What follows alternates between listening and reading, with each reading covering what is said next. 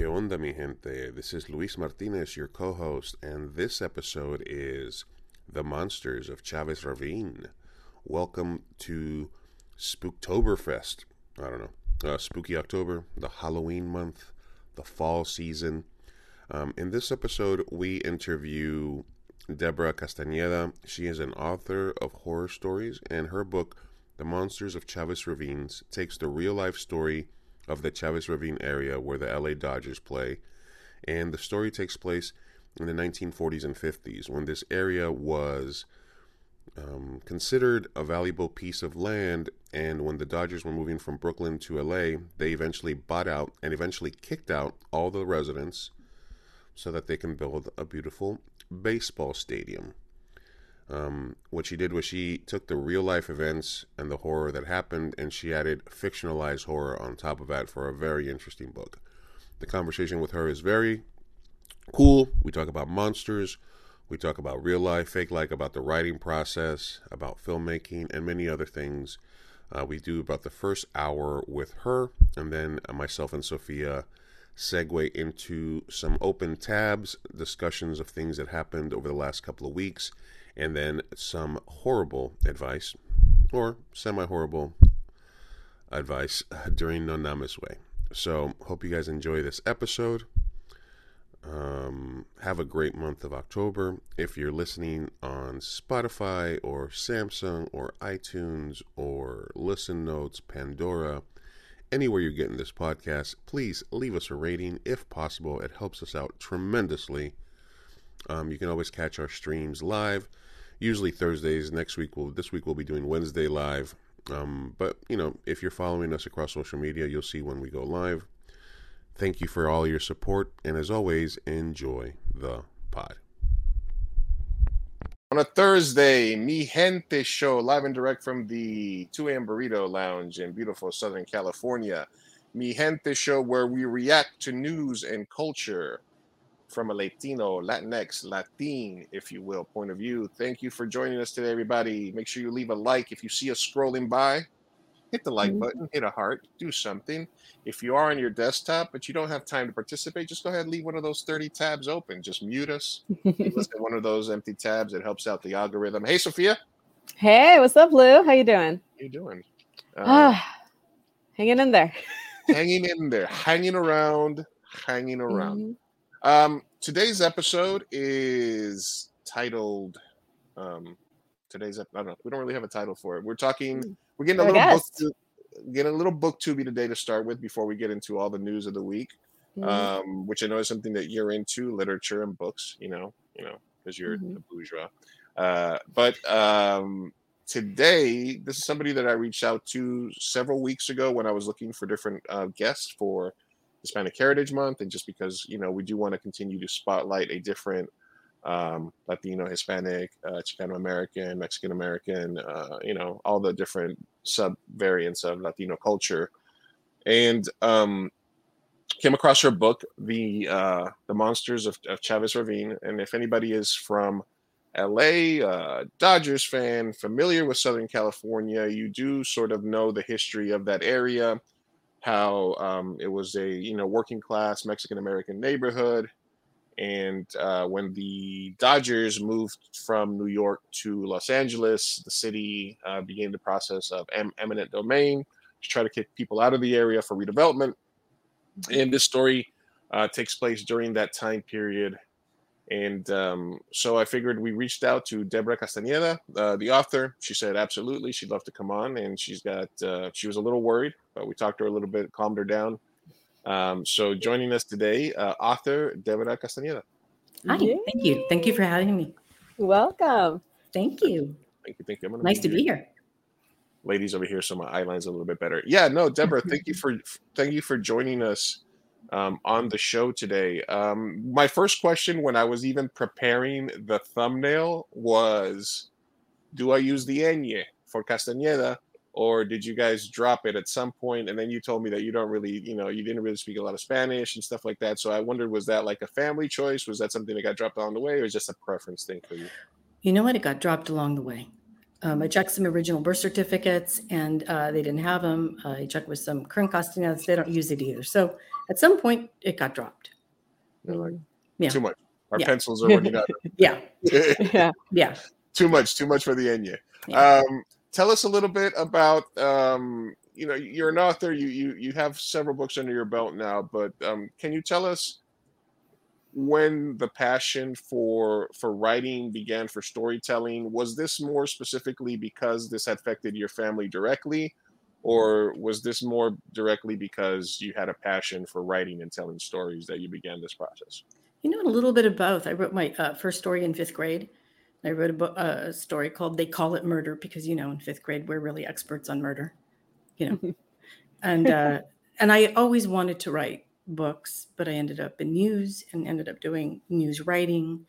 Um, I've done uh, done um, TV and radio uh, news producing. I did some reporting, but my passion um, was always to to write books. But my schedule between you know a 24/7 job and kids and then aging parents that just didn't happen for me.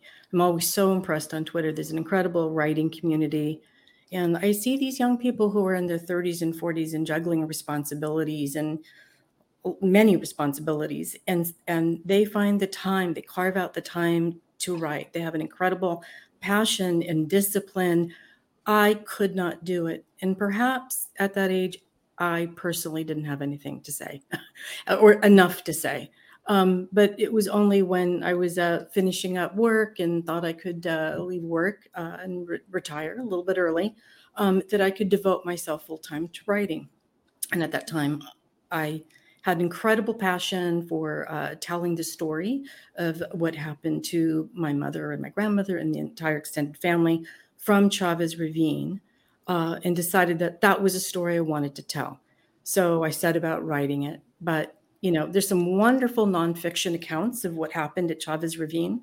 One of them is by Eric Nusbaum. Uh, it's a nonfiction account. It's wonderful, and I've read all the nonfiction accounts. And, and if, if anybody out there really wants to find out the, the history and the timeline of what happened to those old three Mexican American neighborhoods, mostly Mexican American neighborhoods. I, I highly advise, advise them to read those books, but I wanted to tell it through a fictional lens. And because I love horror, I wanted to, I added monsters to it. I wanted to give my characters agency and something to fight against. So, where I pick up that story is two years after the initial eviction letters were sent out. They were sent out by the city of Los Angeles, and the city of Los Angeles sent wanted to evict hundreds of Mexican American families and other families to make way for a low income project, housing project. And it was this enormous project. My family, my grandfather, my uncles, they all owned their properties. They considered themselves tax paying American citizens. And my grandfather owned his home since 1926. Hell no, they did not want to leave those neighborhoods. They loved them. They decided that they would not be able to successfully fight the city. So they were among the first people to take the buyouts from the city of Los Angeles and leave. Um, there were people who left. My family was very law abiding. Any sort of idea of running in a run in with the police or the, the sheriffs would fill them with incredible anxiety. So they left. And they were, I, I, felt so bad for them later in life. It was so hard for them to talk about that decision. Um, I also think that there was a lot of shame uh, because the city, in order to get the people to live, to leave, and de- they declared the area a slum. And my my my family was very proud. You know, they had pretty nice homes.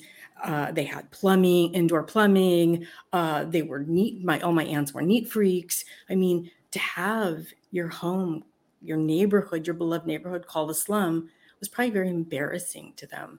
I mean, this particular family. So these families, so they left, and now, as my age, I understand what it is to suffer from generational trauma because these people never got over it. So I wanted to tell the story, but I wanted to go at it a little bit sideways. And um, when I was reading about what it was like for the people who stayed behind, who were going to resist. Two years in, 1952, there were only 200 thereabouts families left over the three neighborhoods of Chavez Ravine, which were Bishop Palo Verde and La Loma. And, you know, these are hilly areas with ravines and, it's, you know, backs up onto Elysian Park and coyotes. It was spooky. And I thought, what would it be like to be there two years in, watching all your neighbors go, uh, you know, you're a holdout. Like these are the toughest of the tough people. Well, what happens if I drop monsters into the mix? And that's what I did with the story. I love it. I love it. I, I find it fascinating that you went at it through a spooky lens because, in your words, uh, you call yourself a chicken shit in real life. so, I am. I so, speak a little more about that. How did you get into horror? Um, you know what? I'm going to blame my grandma Chata for that. Okay. Uh, so every weekend, my parents love to go dancing. So they drop me off with my poor grandma Chata Friday night, and then they would pick me up Sunday and she lived in Boyle Heights right off of Whittier Boulevard. So, you know, I got the whole like Boyle Heights experience and I got to know her friends. One was a curandera. And my grandmother was the sweetest, most patient woman, but she also told the most terrifying stories, like the cucuy, the, you know, the, uh, and the somebody called the White Lady. And I ended up writing a book called The Night Lady. The White Lady I didn't know who the white lady was. And then all kinds of other stories that I've never really even been able to track down, like where these stories came from. And so I spent a lot of time really scared. So I'm going to tell this one short story about what happened. They, um, I, I got so scared and so nervous with my grandmother's stories. My mother's curandera uh, friend said, "Oh, don't worry. I'm going to give you a little red string protection bracelet to protect you from the cucuy and the monsters." Well, they just told me that the monsters existed, right? So I'm like eight, whatever. I go home and my mother goes, What's that on your wrist? And I said, Oh, it's protection bracelet for the, against the monsters. Well, my mother's a little bit more modern and she didn't like that. She's like, No. She gets the scissors and she cuts the you know, the protection bracelet off. Now oh, I am without protection with the oh, monsters. Oh, no. So it ever so I had confirmation of the monsters and then the the protection was ripped away and so anyway i grew up kind of a, a, nervous person and then my dad was a nervous guy he was always yelling cuidado cuidado and would make me fall um, get me so riled up and nervous. So i just grew up kind of a nervous person. I think that horror is a way for me to work through those fears. And also in news you hear about so much death and destruction and awful things and freak accidents. It's also another way for me to to work through you know that exposure to to the dark side of news. Yeah definitely yeah. a form of exposure therapy yeah. wow. yeah there is there does seem to be i don't know if it's a trend or a new sort of subgenre of taking these stories of marginalized people and putting real life demons and monsters into it to sort of really I don't know if it's uh, hyper contextualized or just really emphasize that that what that what some of these communities went through was very, very traumatic and very similar to horror. Was there um, was there a conscious effort as you started this project to sort of see that subgenre out there? Uh, did you do any research in it? Anything sort of to, to ground yourself in it, or or or did you kind of go into this on by yourself? I'm trying to remember exactly what the timeline was, but I went at this not really reading a lot in that subgenre. It was only later after I had finished the book that I became aware. So, for example, Lovecraft Country oh. um, is an example. And then there was a uh, Penny Dreadful series uh, mm-hmm. set. Did you see that one uh, set in Los Angeles? Instead of um, th- these were evictions that were caused by um, the freeways being built and the decimation of a Mexican American neighborhood, and that used the folklore of um, La Santa Muerte.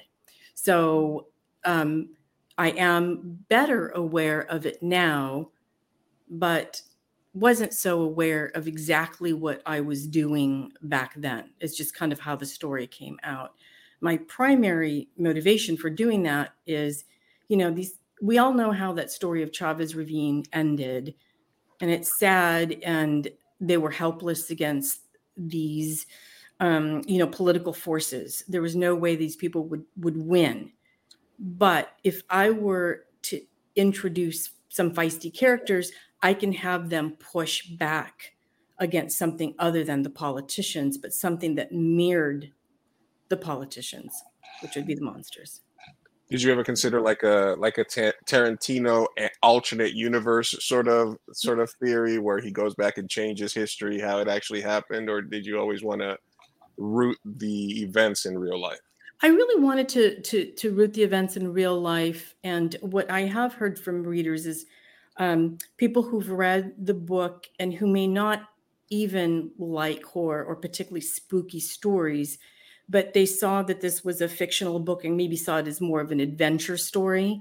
Um, but they didn't know about the history of Chavez Ravine. So it's a way of reaching people and, and showing them a little bit about what happened there and what it was like to live there and to, to fight against these, these letters and, and for those who stayed, what that might have been like and what some of the politics were involved and what discussions were being had. Um, many people did not know that there were three Mexican American communities before Dodger Stadium went up. So, yeah. as as an author, I, am you know that makes me really happy when when people reach out and, and say that. Yeah. Sofia. Um, well, I kind of um, I kind of had a question about uh, Chavez Ravine now, in the sense like, uh, are you aware if there are any if there were any reparations by the Los Angeles County or anything of the sort? No, or, no, no, mm, no, no.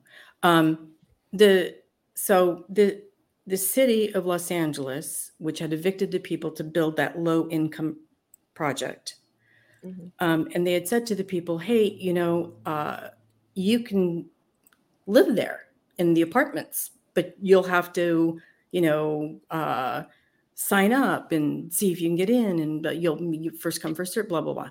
Um, but then that fell apart, and it's a long, complicated story about why that deal fell apart, and then nothing was going on. So there's people who remained were in limbo. The people who moved out we're probably looking at that. My family talked about that. What did we move out for? Like, what's going on with the land? Later on, the city did um, the deal with the Dodgers, but uh, no, there, there, as far as I know, there were there been no reparations. I will say this: that you know that's a very um, divided issue in the Latino community about the the the team, the Dodgers, etc. I can only speak for my family, um, no one harbored a grudge against the Dodgers. My they they did not necessarily associate the Dodgers with with their experience and leaving in 1950. Um, so they and my mother was a Dodgers fan, hmm. and she had a Dodgers cap, and she would watch the Dodgers game games. Um, so there was no animosity there. I know that um, some families don't feel the same way but for the people who remained and fought to the very bitter end where their experience is is closer in the timeline and more um, involved with the dodgers coming in they're going to have a very different feeling about it. You had your um, you had your own experiences obviously from your family and did you also seek out um, members of those 200 families um, either before or once the book was going to be released or? Well i did a lot of research um, before i wrote the book and um, there's a wonderful wonderful book it's a little bit hard to get a hold of now. Um, it's by don normark and um, it's this guy who uh, is a very young man went into those old neighborhoods and took photographs and uh, documented life in these old neighborhoods and he has all these, you know, old interviews in there uh, from the 80s, and they're marvelous. And so, just by reading um, their recollections combined with the stories that my family told, I was able to gather enough information combined with the research about the history um, to, to, to write my book. However, after I published my book and I began to advertise it and people began to read it, I began to hear from people who either lived in Chavez Ravine or who had family in Chavez Ravine. Mm-hmm. And they had a lot to say, not necessarily about the book, but they wanted to tell me about their experiences. Um, it was very meaningful when when people said, "I know what what that those places were like, and you got the details right." That that made me feel really good. But um, I even interviewed a woman, uh, uh, one of the holdout families. The very end, um, I said, "Can I talk to you?" She was only seven years old at the time, uh, and I spent a lot of time with her on the phone. I said, "Tell me your story." Um, I wrote something for uh, Latino LA, uh, an online publication. It was an interview with her on one of the anniversaries of uh, the final evictions that happened. Um, so it, that's been a great joy to hear from people who live there. And they all, you know, they'll tell me, it's like, this is my family name, and this is the street I lived on, and this is the neighborhood. And they'll go, did you, did your mom know my mom?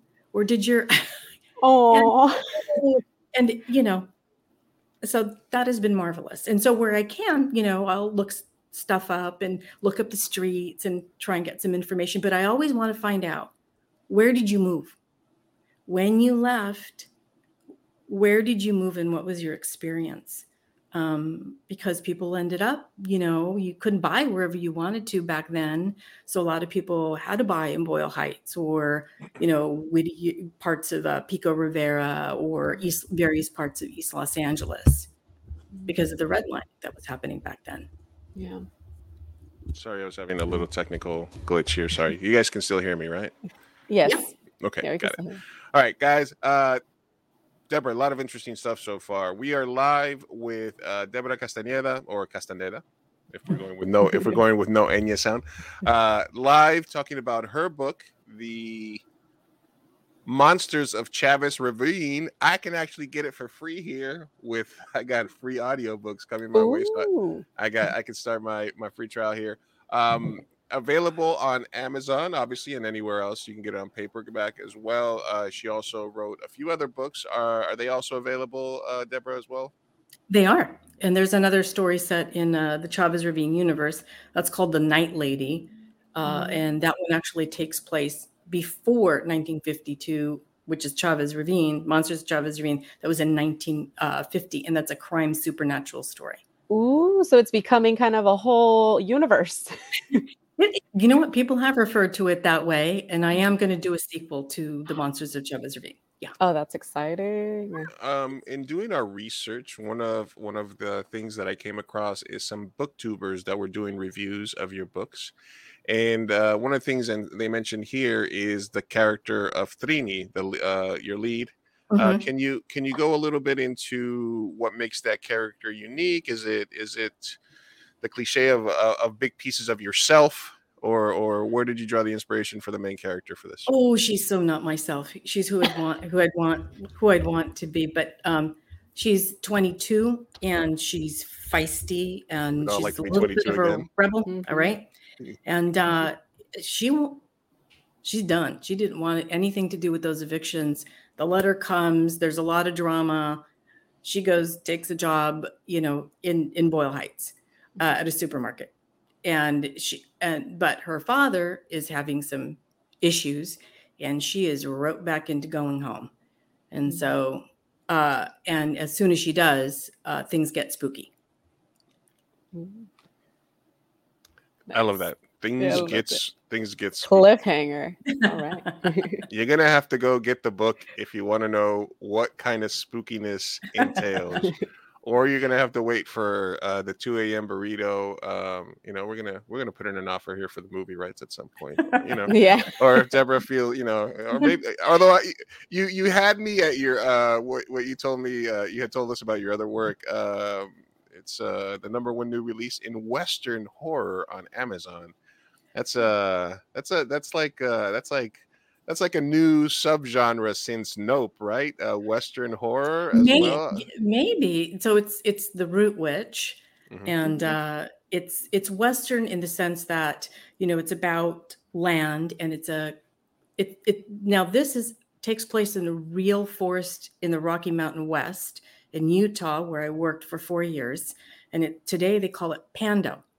But um, when story takes place in 1986, it was just known as a quaking aspen forest. And it's a clone forest. So all the trees are genetically identical male. And it's a single massive root system. So all the trees are basically the same tree. They're all clones of each other. And mm. I thought that was really creepy. So I decided to introduce something spooky in the forest. And so it's Western in the sense that it has to do with, you know, land management practices, uh, how the forest has been overgrazed and, and uh, over browsed by the browsers, the cows, the elk, the deer. Um, they're running amok and um, this thing that's in the forest but it's told through two timelines it's a new ranger that's uh, assigned to this vast territory in utah and then a news producer who's in a newsroom in salt lake city which is where i started off my career and she uh, sends a crew at one point in time uh, to cover uh, the urban legend of the root witch because there's some sightings of the root witch and then all hell breaks loose on Halloween. Okay. Yeah. Oh my gosh, I, am so excited! I need to read this now. and I would just say we have we have Sofia, which is who's a Mexican American actress. You know, yeah. So mm-hmm. yeah, there we go. And then yeah. we got. I can play 22, I think. no, actually, you were a perfect fit for Sandra Molina. Wow. Do tell. Oh my mm-hmm. gosh. Yeah. Okay, so so rights to the film. Are we? Yeah, there you go. There you go. It's going to be a collaborative thing here. Have you, know? ever put, uh, given thought to like your books ever becoming a film? You know what? I think that's every author's dream, right? Yeah. but it's um. So I, I think that a series would be fantastic. There's so many wonderful series. There's so many wonderful Latino actors that are out there, and some of them are untapped or not employed mm-hmm. enough, but to see them.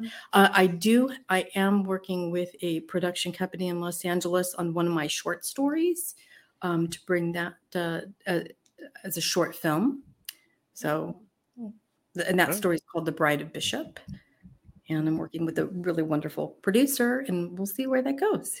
Yeah, well, like I said, you got a, you got a, you got an actress, you got a director here. There you go. There, you go. When it, when it when it'll be a good problem to have when you're like, we need we need a director, but we really want somebody who understands the Latino experience, and we want to mix. Hey, we're right here. We're all over. The um, one of the things that I wanted to talk to you about is in some of the notes that you gave us, you you you pointed out to the fact that you didn't really you didn't you were not allowed to speak Spanish growing up. True. Uh, and um, and that sort of made me think about my life growing up, which was I think I was lucky because when I moved back and forth before between the United States and Colombia and Uruguay and Venezuela, you know, back and forth, and whenever I was in South America, my mom would only speak to me in English because she knew that I was on, that I, in school and with all my friends I was only going to be speaking Spanish, and then the opposite when we were living in the United States, she only responded or let us speak in Spanish in the house. So I could have broken my mm-hmm. arm and I would be like, Mama. And she's like, Hey, my armo. you know, like and she, she'd be like, What's the what's the word? You know? Um, so that was it, it seemed a little bit odd, but then um, and then we always talk on this show about like what Latinidad means to us. Um, so can you expand a little bit about that of how that experience sort of shapes the framework of you sort of you know expanding on what it means to to to be a latina and and and how that how that sort of shaped you growing up? Well, it was a little confusing um, because i am the only one in all of my extended family who does not speak spanish.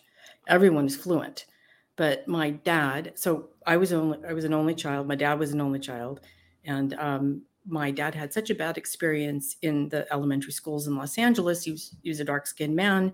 And I think this was common practice that children are not allowed to speak Spanish in school. And if they did, they would get hit with a ruler. And I, so my dad was pretty traumatized from that. And because of his dark skin, he wasn't allowed to, you know, and being a Mexican man in Los Angeles, he wasn't allowed, and and the time, the day, he wasn't allowed to uh, go to any movie theater he wanted. He couldn't go to certain clubs that he wanted to go to, and so he led, you know, a very segregated life. As he got older, you know, he could not. He he associated that with some pretty bad experiences, and he didn't want that for me. So I think he was of that generation where it's like, I'm an American. I'm not, and, and he would pretend not to speak Spanish. Uh, and so when the other family members would speak to me in Spanish, goes, no, no, no, you you talk to her in English. And so I kind of feel like there was almost like a lock on my tongue, because if I would try and speak, you know, my dad would do this. So um, my dad was a nice guy. I think he wanted the best for me, but mm-hmm. in my head, Spanish was associated with, you know, my dad getting a little bit annoyed with me, and this my dad was a very nice man. So that was hard growing up, but I heard them speaking Spanish. I just wasn't invited to converse. And it always felt really awkward to me to speak Spanish. Um, mm-hmm.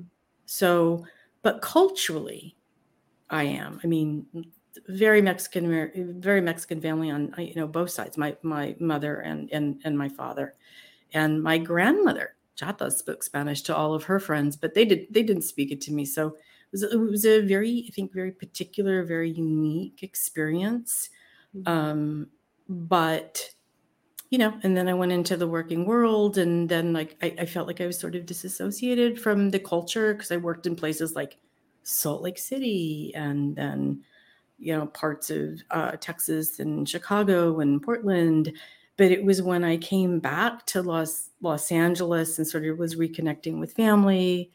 Um, you know, I I'm very culturally Mexican. Uh, but the funny thing is, is that you know how th- that whole like how Mexican are you thing sometimes comes up.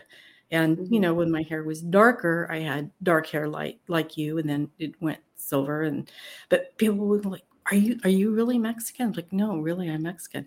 I worked at a I was was a news director at a Telemundo station. I remember the the, the reporters are like, how are you? How are you going to be like the news director? You're not even a real Mexican. I'm like, ah, oh, so ow. I said, here, give me a chancla. Let me show you how Mexican I am. so I had to uh, bribe them with uh, burritos from El Chorrito and Salinas. you know, it's like, hey, I know, I know the way to your heart. Oh, uh, but you know, after a while, it became. yeah. Uh, so um, anyway, um, I we we worked through the issues and it was great. And even though I wasn't able to like go through their scripts, they would like, okay, you translate it for me, and we're going to go through it together. And and I would approve scripts in this like you know extra step way, but but, but we got it done. We got it done. Oh. Well, sounds like a great time since you're talking burritos to talk about our sponsor. Oh my gosh. Which is uh, La Original Casa del Taco if yes. you're in San Diego and you want that original Mexican cuisine, mm-hmm. go to La Original Casa del Taco. You can go follow them on Instagram at La Original CDT Casa del Taco, and mm-hmm. you can see that they got food. yes, Me- yes, Mexican food, and this is this is this is your ad for your company, Sofia. So why don't you take it from there? Yeah, well, it's La Cocina de Mexico. All of the um, the, the history goes that all of the plates made there were from my abuelita's kitchen you know so she she is the one that holds the recipes. Rip love you abuelita. Um, but she was from guadalajara so that is where um, it is originated from and the restaurant is in sweetwater road national city. So yeah stop by give us some love. All right. Mm, yeah, gotta, good gotta pay i get i get paid for in burritos for that ad so yeah. we, to, we, got you we got you. we got, we got you you know all right. Um, so again we are live here uh, with uh, debra castaneda author of monsters of chavez ravine and other horror books. She also has a history in um, news which i wanted to touch on a little bit um, but want to remind you guys to make sure that if you are listening you rate our podcast wherever it is that you find us whether that's samsung itunes spotify Pandora, Google, etc. And if you are watching us live or we scroll by your screen, go ahead and leave us uh, a like, a comment. I see them coming in, the likes. Uh, thank you. We are in a more serious discussion than usual, talking about books, talking about horror, talking about real life events mm-hmm. that have been um, that that have that and and then adding a real life horror and then adding a fictional horror on top of that. So it's like a a horror sandwich. I love it. Uh, and then just want to make sure that you guys know what our social medias are.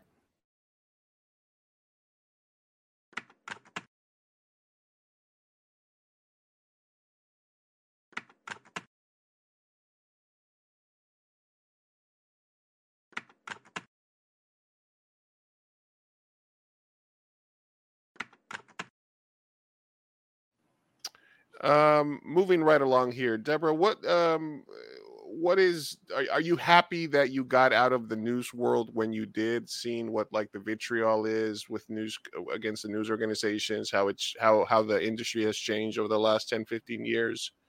Um, it was time for for me to to move on. The industry has changed um, fast and and furious, but there's two things going on. There's for um, there's the construction that's taking place uh, uh, with local television news. Um, there isn't the revenue there that there used to be because there isn't the, there aren't the viewers, uh, the reporters and the producers and all the wonderful talented people who go to college to to do those jobs. There there aren't the salaries uh, there, and it's a very hard. These are very difficult, challenging jobs. Um, some of the reporters that you see on your local television stations are they're called MMJs, um, and so they are uh, not only reporting, they're shooting their own material, they're editing their own material. Uh, they are typing their stories online and posting them online, and then they're doing live shots, but they're doing live shots without um, camera people and so they're they're setting up their cameras and going live and you've probably seen some instances of this of what what happens when it goes badly on the on news on the oh, news. Yeah. So you know, it, these are very hard jobs uh, that people are doing. They're doing the job of three or four people um, from back in the day when I started. Uh, and then I've also worked in radio and in commercial radio, and that that's challenging also. Um, Sorry, I got muted there for a second, but they're also edit, editing their own pieces as well sometimes, right? Oh yeah, they're they're they're you know they're doing it all.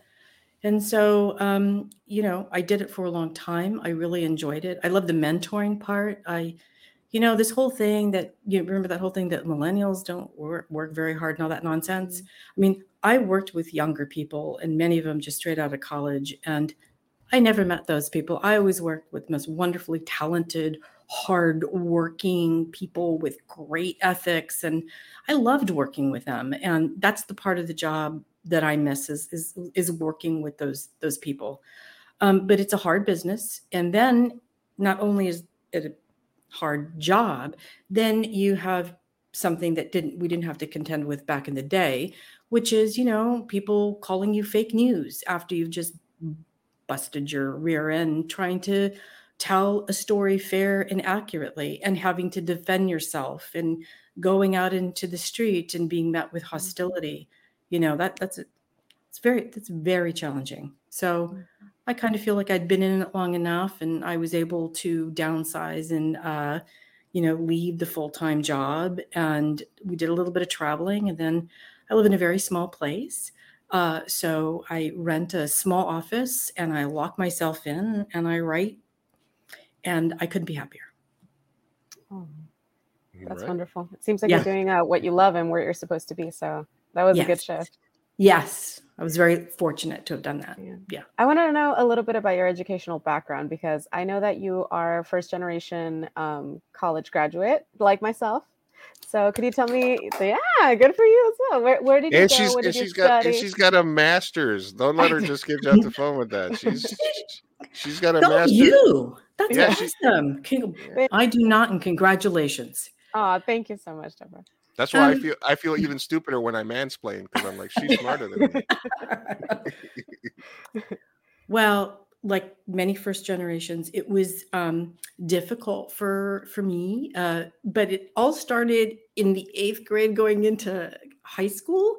In that, I went to an all girls Catholic school that was run by nuns, and the nuns gave gave me an aptitude test, and they decided I was a big dummy, and oh. so I they had two tracks the you're going to be a secretary track they called it the business track, but it's you're going to be a secretary. And then they had the college prep. So when I graduated from high school, I knew how to type. I knew how to take shorthand. I I could do basic accounting, and they prepared me for a life as a secretary. I did not take one college prep course, but here's the sad thing. You know, my dad had to leave school early. He did not, he didn't even finish high school. My mother was never very academic. They were thrilled that I was being prepared for what they considered a very good job mm-hmm. to be a secretary. There's no shame in that. It was only after I'd been a secretary full time for three years, where the I worked for a law firm. The partner said to me, "You need to go to college," and I'm like, "I don't want to go to college." He goes, "No, you need to go to college." And then they started explaining why I needed to go to college, and then he said, "If you don't go to college, I'm going to fire you." I, I'm like, mm. so he said, "You need to go." Well, I couldn't go to college. I couldn't go to Cal State LA even. I had to spend three years work working full time and going to G- a junior college to mm-hmm. take all the courses I didn't get in high school. So mm-hmm. when I went to college, I was 23 years old. Mm-hmm. And then my mother was very upset because I'm an only child and I was going to go away to college mm-hmm. 300 miles away. And she was mad. So I got cut out. she stopped talking to me. What? Wait, what yes. college did you go to? What did you transfer after junior college? Well, I went to Cal State Los Angeles for a while and then uh, Berkeley. Um, and uh, but back then, people with an average grade point could get into that school. Mm-hmm. Um, so that that was me. Today, I think you have to be a genius to get into those schools right? Um, but it helped that my boss was also connected at Berkeley. I am positive he pulled strings for me to get in, for which I was ex- extremely grateful. But I was also uniquely unprepared to go to a university of that level um, I, I feel like I didn't have, you know, just the besides the financial support and the emotional support, it's like, you know, you don't have all the tools, you don't mm-hmm. have the help and the boot, some of the bootstrapping. I think there's a lot more resources today for mm-hmm. people, um, for first generation. But mm-hmm. I have to say, I was also really embarrassed to be a first generation. Like it to me, it wasn't like a proud thing. I was embarrassed mm-hmm. because everybody you know their family these were like you know white collar families and they had money and they went on vacations and they helped their kids. And here i was having to work full time at night and go to college during the day. I was kind of shamed to yeah. be honest. So yeah. i think that everyone's college experience is so different. It was not a happy time. And so you know i'm so glad when i hear first generation people talking a little bit about bet what look, sounds to me like better experiences, more supported experiences. Because mm-hmm. you never know what people are facing at home too. The with with the pressures maybe that you know they feel guilty for leaving their families or they should be working to help their families. Mm-hmm. Oh yeah, no, definitely. Yeah. It it was a difficult experience for me. I I went to junior college as well, and I feel like since I didn't have anybody to help me, or to no one had paved the way before, I didn't know what I was doing, and so I made every mistake in the book you could possibly make with counselors and cl- taking the wrong classes and all this stuff. Oh. Yeah, so it took me a while to transfer, but you know, eventually got it done, which was good, and I was able to help my little brother and those who came after me, so it was good. That's where that is wonderful. Mm-hmm that's you know you're you're making you're making it so much easier for other people in your family and you're giving back in the way that you can did you go to fullerton is that i did yeah i did right, go to fullerton, yeah. yeah great school great school yeah i went to fullerton yeah. for my undergrad and then capella university for my master's oh. yeah well, congratulations. That's Thank awesome. Thank you. Well, I had the the only difference is my family was very supportive. So um I was just wondering what how how was what was it like your mom cut you off? Like did how did she forgive you eventually? How's your relationship with her after the fact? Yeah, she didn't talk to me while I was in the three, uh, took three and some years to to get through. Um, she was that man. She can hold a grudge. I give her credit. She she, she had a special unique ability to hold a grudge. Yeah. Um, she was sort of famous in the family for it, but she was that mad. But um, later on, she kind of softened up and um, she began to talk to me again. But the, the, the shame is that she developed um, early onset Alzheimer's, and so we didn't really have that much time, mm. you know, uh, before this her, her disease developed. Oh, but not to be not to be a downer, but it is what it is, right? Yeah. Uh, I was I was gonna say I also went to several universities in the Northeast. I was selling weed, but I did I did I did get a I was getting on on the on the on the Peter Pan bus and heading up to Cortland and then to Oneonta and then Syracuse to visit my friends but I go. did feel like I got a good college experience as I went from Queens to upstate New York to sell marijuana. You know, I don't want to probably have the funnest college experience out of the three of us. I don't want to get I don't want to get left out of the conversation about school uh, with you learned ladies. Um, if if you if um do you do you like if you had gone full force into the secretary world do you do you do you ever like look at that alternate universe where you just sort of just said all right whatever let me just do this. It's like a mad a madman universe.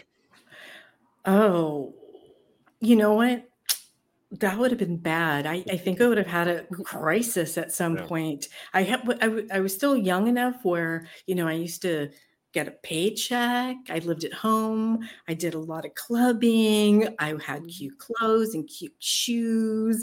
I took myself to Hawaii. Nice. Um, but I think that, you know, if I gave it another couple of years, you know, it would have I would have gotten frustrated or bored. Or then I don't know what I would have done. Yeah. I don't know. I don't know what I would have done if someone hadn't intervened in my life. Yeah. And the idea of someone not intervening or threatening me, it's ter- kind of terrifying. Yeah. Do, do you see yourself in that alternate universe ending up as the same writer or not at all? I don't think so. I don't think it would have happened. Mm-mm. Mm-mm. Because when I went to college, I'm like, so the, the, the what side of your brain has the math? That that brain that part it's like yeah. there's no, there's nothing it's, in that side. A lot of, right? There's a lot of debate about the left brain and the right brain. Okay, yeah, whatever but, part of the brain it doesn't exist. So I'm like, mm-hmm. so when I got to school, it's like, oh, I have to take some classes. Oh, this this writing class, I like to write. Let me go do that. Mm-hmm. I'm like, oh, that's something I'm good at. And then it, I found out that you can actually get a job. Okay, journalism is not the place where you get rich. So actually, the first job I had as a producer in TV news producer in Salt Lake City, I was paid less than I worked. I had I was getting paid as a secretary in Los Angeles. And so I felt kind of stupid. But after a couple of years, you know, you begin to make more and you're you're out of that little training ground and you're now you're a producer and you're and I loved my job. I loved my job. So I'm really glad that I did that. Absolutely. We are live talking with Deborah Castaneda, author of The Monsters of Chavez Ravine uh, available now. It's uh, what is um, what has what has the because I, I saw a lot of reaction to the to the book, a lot of accolades and, and stuff like that, reviews and stuff like that. How does that does uh, does that validate you? Does that help you feel like, for example, after the book comes out and you get all these people telling you how wonderful it is, or how they connected to it, or people reach out to you? Do you do you do you think that makes you a better writer, or do you think you're the same writer from when you started the book and, and it's just sort of a bonus of the process? It's a bonus, but I am just so relieved that people didn't hate it that I'm limp. And I go through this every time I write a book. You work your hardest and then it's out there and it's left you and it's in the world and and before that first review comes back you have no idea you know how people are going to react and it's absolutely terrifying. And so I'm just so relieved when people like it wasn't awful or shitty or you know whatever or they want their money back and they hate me. Um, and then you like, oh, I I'm not so bad. Oh, I'm actually probably an okay writer. You but you're always trying to improve your craft. I'm always trying, like, what do I need to do? What do I need to change? What didn't work? And how can I make this better? Oh, shoot, I could have done it this way, not that way. But then you write your next book, and it's the same cycle over and over again. At least for me, like, I'm this could be the book that's going to bomb and people are not going to like it or it's going to get really bad reviews. So it's an anxiety provoking experience that i don't recommend for it's not for the faint of heart mm-hmm. you know. But i have to say one thing that i do do to that helps minimize the anxiety a little bit is um, there's something called beta readers. And so when i um, finish my draft um, and my husband looks at everything. He used to, to be in tv and he's, he's a pretty harsh critic and he goes through everything and and calls out like you know plot holes inconsistencies etc and when it's all done i send the the draft to uh, early readers or they're called beta some call them beta readers. And they're just average readers. They're not developmental editors. They're real readers who who usually love the genre that you're in. And then they read it and then they're going to give you notes. And it's not guaranteed they're going to love it and they're going to like some things they're going to hate some things but they're so like oh they point out things that would never even occur to you. Like what? I didn't even think about it that way or something was confusing to them that you thought you would really explain but when you go back and you look at it you go oh my god i didn't do that job that what i thought i did. Um, i had some i had a couple beta readers for the first time say mm, I don't know how to tell you this, but your ending sucked. um, and it's like it it was anticlimactic. We loved the beginning, the middle, it was all working, and then it went and I'm like, mm. and I knew it. I knew something was wrong, but mm. with great gratitude, oh my gosh, thank you. You're right because I was actually afraid to go big with the ending. Long story. Mm-hmm. I'm like, no, you got to go big. Don't yeah. shut, shut out. Go big. So I rewrote the whole ending, um, and it's a better book because of it. Um, so I'm I'm very happy to to work. And then when I'm done, the book also goes to a professional editor, mm-hmm. and she goes through it with the fine tooth comb. But that's more like the the grammatical and the, the copy editing. Mm-hmm. Um, so it does does take a team. Oh what is your um what is the commitment time wise for you? Once you get an idea it's in your head you were say okay i'm going to write this uh from letting it run around in your head to writing some notes to finally sitting down. Are you uh are you like uh, uh R.R. Martin? Do you still work on an old word processor or are, are you are you pen and paper? And and how long before you can turn something into your beta readers? Is it like a year, 18 months, two years? Three months. Three months. Whoa, that was well, strict, straight to the point. well, be, because I worked in news, it's just the way I personally work. I I write like I have a gun to my head and like somebody's tied me to the chair. It's the only way that I can do it. Other people think that's madness or it's not fun, but I I work with an outline. I do a very detailed outline, and then I'm going to go lock myself in that uh, my tiny office for eight hours a day, or I'm not coming out until I finish my word count for the day. So it could be 3,000 words or 4,000 words a day, but I'm not leaving until they're finished, until I have a first draft. And um, that really keeps me rooted in the story and keeps me very present. I'm not very good about ba- bouncing back and forth. And so, you know, I block time. I'm, you know, you're not going to go anywhere this month. You're not going to have lunch with friends. You're not going to go to the gym during the middle of the day.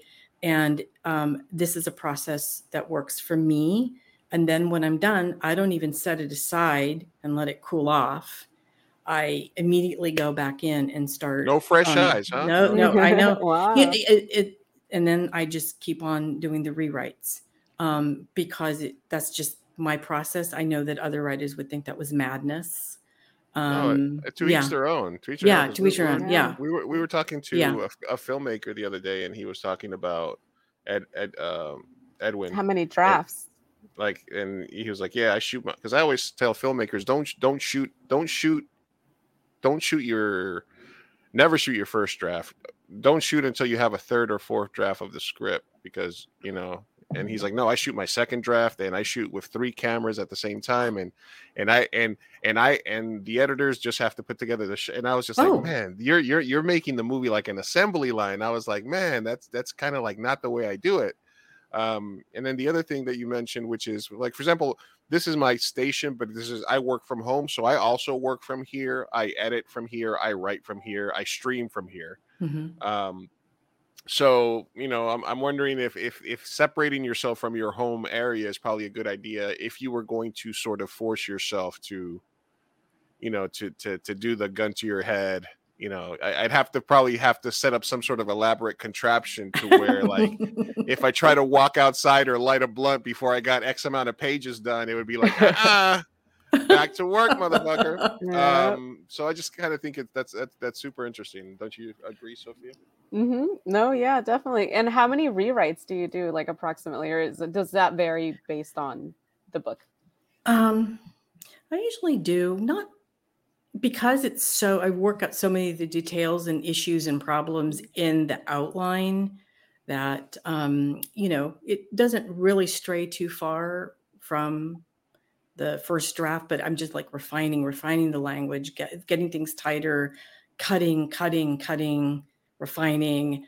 And then, you know, occasionally I'll like, mm, this needs a scene or something, that can drop some scenes in where necessary for flow. But the one thing that I found invaluable, it's like no matter how many times I go over the story at the very end, there's going to be a typo. There's going to be five typos. The I, you know, and I hire someone, and we both are. Yeah. But I have found one way to the your eye is expecting to see something you can kind of gloss over your own little boo-boos but now mm-hmm. i do microsoft read aloud so i actually will listen to the narrator on microsoft read the whole thing back to me while i'm following along i'm like are you kidding me i'm still finding typos but sometimes just hearing it read aloud you can hear maybe the sentence was a little clunky or mm-hmm. that wasn't exactly what I intended. And you kind of change it on the fly, just sort of right before publication. Yeah. Yeah. Ah, okay. I, one last question from me, uh, Deborah. I don't know if Sofia has anything else, and then we have a cool little bracket bit. But I did mention that we did uh, do we. I did see some people that were talking about your book online, uh, and then I just wanted to ask you, what does it mean to you to see like like Latino youth, like a Latina on there talking about you as an author, talking about what the story means to to her, how she relates to it, and and how does do you, do you feel like any any pressure, any any pride in trying to to make something like that and and to put more more uh, more culture, more books. Uh, more things to consume for like the Latino community, and, and, you know, as it pertains to like the story and stuff like that? You know, um, so the Monsters of Chavez Ravine and the um, the uh, the Night Lady are you know rooted in this culture, and um, I'm trying to portray it as accurately as I can. And so it's incredible when uh, you know Latinas will read it and and it feels um, accurate and um, comfortable to them and they can see themselves or their friends or their family. Um, that's extremely gratifying. There aren't enough Latinos. These are, but these also are stories about you know the Latino culture and and very particular experiences. My other horror books um, just have you know Latino as Latinas as main characters kicking ass um, and kind of just being you know and the, a little bit of culture but you know we get to it's it's a slightly different a, a, approach. Um i'm trying kind of trying to do it all. Um but it's it's it's very gratifying. It's also gratifying to know that i got something right um that it, that it felt accurate to them and it felt like it represented them.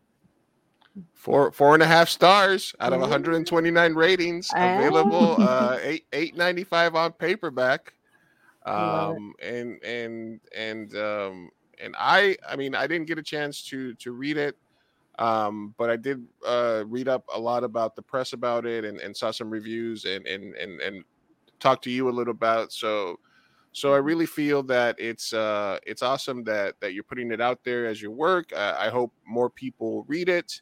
Um, and I hope uh, that you continue the series and that you uh, get multiple, multiple movies out of it, and that yes, I, and that I get I get to direct like part three of one of them. You know, you know, something like that. You know, we're we're here.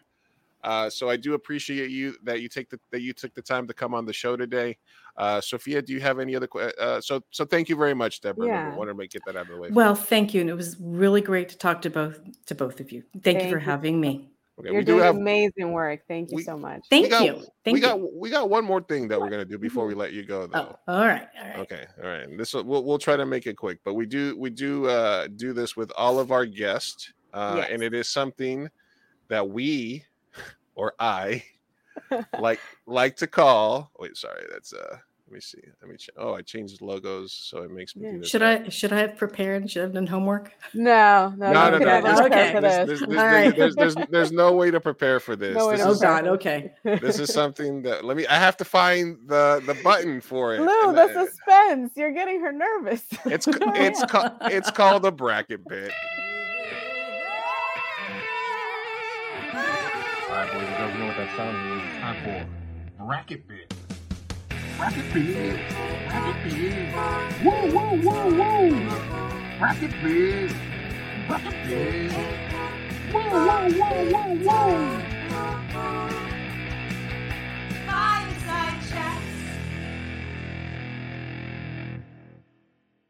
All right, Debra. Oh, okay. All right. The bracket bit is created to cause maximum pain. You are a horror writer, although not a horrible writer. Just kidding. Uh, better than being a horrible writer, right? And uh, you said that you are inspired by spooky things, even though you're scared shitless of them. So today we're going to do a bracket bit where you tell me which of these two movies move on, and we are going to be doing a monster mash. So I'm going to give you two monster movies or monster-like movies, and you tell me which of them moves on to the next round. Um, and your methodology could be whatever you want. Which of the two monster monsters you relate with the most? Which one you think is scariest? um, what movie influenced you the most, et cetera, et cetera. We just ask that you maintain the same methodology through the entire bracket. Are you ready? Okay. All right. Yeah. All right. And away we go. We got The Thing or Chud, which is about horse human hybrids living underground in LA. And The Thing is obviously a classic. The thing. The Thing. Yeah. Young Frankenstein or regular Frankenstein. Oh, young Frankenstein. Young Frankenstein. Uh, Shin Godzilla or Gogeta. Not a Godzilla fan. Not a Godzilla fan. No. Mm-mm. Can I skip that one? Let's yeah, skip we can ahead. skip that. Yeah, we can put right. Uh, Okay. Ali- Alien. Alien or King Kong. Oh, Alien. All right. Good one. Uh, Pacific Rim or Cloverfield. Oh, found footage, Cloverfield. You Mhm. like you? You're, you're a found footage fan. Oh, yes. Okay, interesting, interesting. Uh, Leprechaun or Monster Squad. Leprechaun. Leprechaun. Predator Leprechaun. or Plan Nine from Outer Space. Predator. Predator. A Quiet Place or Little Shop of Horrors. Quiet Place. Yeah. The Shape of Water, where she has sex with a fish, or Bride of Frankenstein. Oh, Shape of Water. Shape of Water. The Mhm. Host, Korean uh, monster movie from the 90s, or The Fly. Oh, the Korean monster movie. The You host. like The Host? Yeah, it's a good oh God, I watched it. Like, yeah, I own it. Movie. it's, very it's, it's a great movie. Uh, Jaws or Creature from the Black Lagoon. Jaws. Mhm. The Wolfman or The Descent. The Descent. Tremors or Swamp Thing. Oh, Tremors. Tremors. nice. the Mummy or The Blob. The Mummy. Mm. Yeah. The Mummy. All Yeah. right. Debra, moving right along with this. Mothra or Gremlins. Gremlins. An American Werewolf in Paris or Jurassic Park. In Paris or London? Um, sorry, London. Uh, werewolf. Werewolf, sorry. Mhm. Werewolf or Gremlins. Oh, werewolf or grem- werewolf. Werewolf. Gremlins does have that great scene where they're talking about how her dad got stuck down the chimney during Christmas. That was it's such a cold, cold story to tell in a movie. Love Uh, Griffin Dunne in that. Yeah. Uh, Tremors or The Mummy. Tremors. Kevin Bacon moves Oh, on. okay. The Descent or Jaws. I'm gonna go with the, the Descent. Is Jaws a horror movie? Technically, Ish. yeah. Yeah. Ish. Ish. It's Ish. horrifying. Ish. Yeah. The Host or The Shape of Water? Oh, the host. The Host. Predator or A Quiet Place? Hmm. I'll go with A Quiet Place. How do you feel about the rules that that horror movies like that set for themselves? Like, the do you do you? Because I mean, some some people would say that A Quiet Place sort of it, it sets it sets up this world, and then it just brings all these ridiculous elements into it to sort of justify that universe. Do you think it's just fun, or do you you can get nitpicky with stuff like that? You know what? I think sometimes people overthink things. I, I, I I'm a rules person. That kind of makes sense. Yeah. Okay, cool. That's fine. Uh, Cloverfield or Leprechaun? Uh, Cloverfield. Uh, Go, uh, Godzilla, you said you don't like, but Alien. Oh, Alien. hmm All right, The Thing or Young Frankenstein? Um, oddly, Young Frankenstein. Young Frankenstein, a little comedic element added Oh, to, yeah. your horror. Yeah. Uh, we like we like comedy mixed with everything, so so that's good for us. yes. Mhm. Young Fr- Young Frankenstein or Alien? Oh, Ooh. sorry, Alien. Yeah. Alien. Yeah. Cloverfield or A Quiet Place? uh, Cloverfield. Nice. And The Host or The Descent? The host. Tremors or An American Werewolf? Tremors or is uh, American remind you that- Werewolf. The bracket bit is created Yeah. To cause maximum pain. All right, that gives us a final four. Of Final four. The, All ho- right. the Host or American Werewolf? The host. I it. And this would be a good crossover movie: Alien versus Cloverfield. Ooh. Okay, I'm gonna have to go with Alien. All right, so Alien, Alien more important than uh, the found footage genre. Oh, it was one of the first. I I saw that movie in the theater when it came out, and it just, yeah, Was it good, scared yeah. me. Yeah. Yeah. All right, so we and uh, this would make this would make an interesting fight of the monster fight. The the Uh-huh. the, the monsters from Alien, the Yeah. face huggers versus the giant ass uh, water snake beast That was a good one. It's a great, it's a great movie. Oh, it's a fabulous movie. Yeah. Mhm. Uh, Alien. One of, it's one of my early introduction to Korean cinema. One of my favorite. You know, it was just like, damn, these people really make really cool monster movies that turned out to be about the characters. Oh, I know. I love I love those actors in there. Um, Troll Hunter isn't on here. Oh, okay. That's that was my next question. I always, I always, I always ask at the end, what was the biggest omission or movie that you thought you were going to see but you didn't? Uh, the Norwegian monster movie called Troll Hunter. That's Troll. also found found footage. You like the Oh. film? Oh, it's so good. So good. when uh when it when it premieres in in LA, I'm gonna let you know because a friend of mine uh that we had on a, a different show recently did a, a brand new found footage movie called Everyone Dies by the End. Uh, Oh, and I, I it's a, a a director a friend of mine called um, uh, Ian Tripp, and it's it's in some film festivals in the UK now. So if it comes to LA, I'll let you know because it is. Please is- do. That sounds yeah. fantastic. Yeah, I'll send you the link to the to the episode where I had him on the show as well. So, Oh, okay, great. great. um, well, Debra, thank you very much for joining us today. The book is called The Monsters of Chavez Ravine. It's available everywhere. She also has many other books. Look out for her. Um, and uh, hopefully we'll see more of her uh, and her Mm-hmm. film and her books being converted to film uh, moving forward. Yep. Thank you. Thank you for pleasure, having me. Of course. Thank Thank, you you. for being with us. Have a good night. All right, Me you have a good evening. Thanks for joining us. All right, Oh, I love her. She's amazing. she did a good job. She's Yeah, good. She's good. Yeah.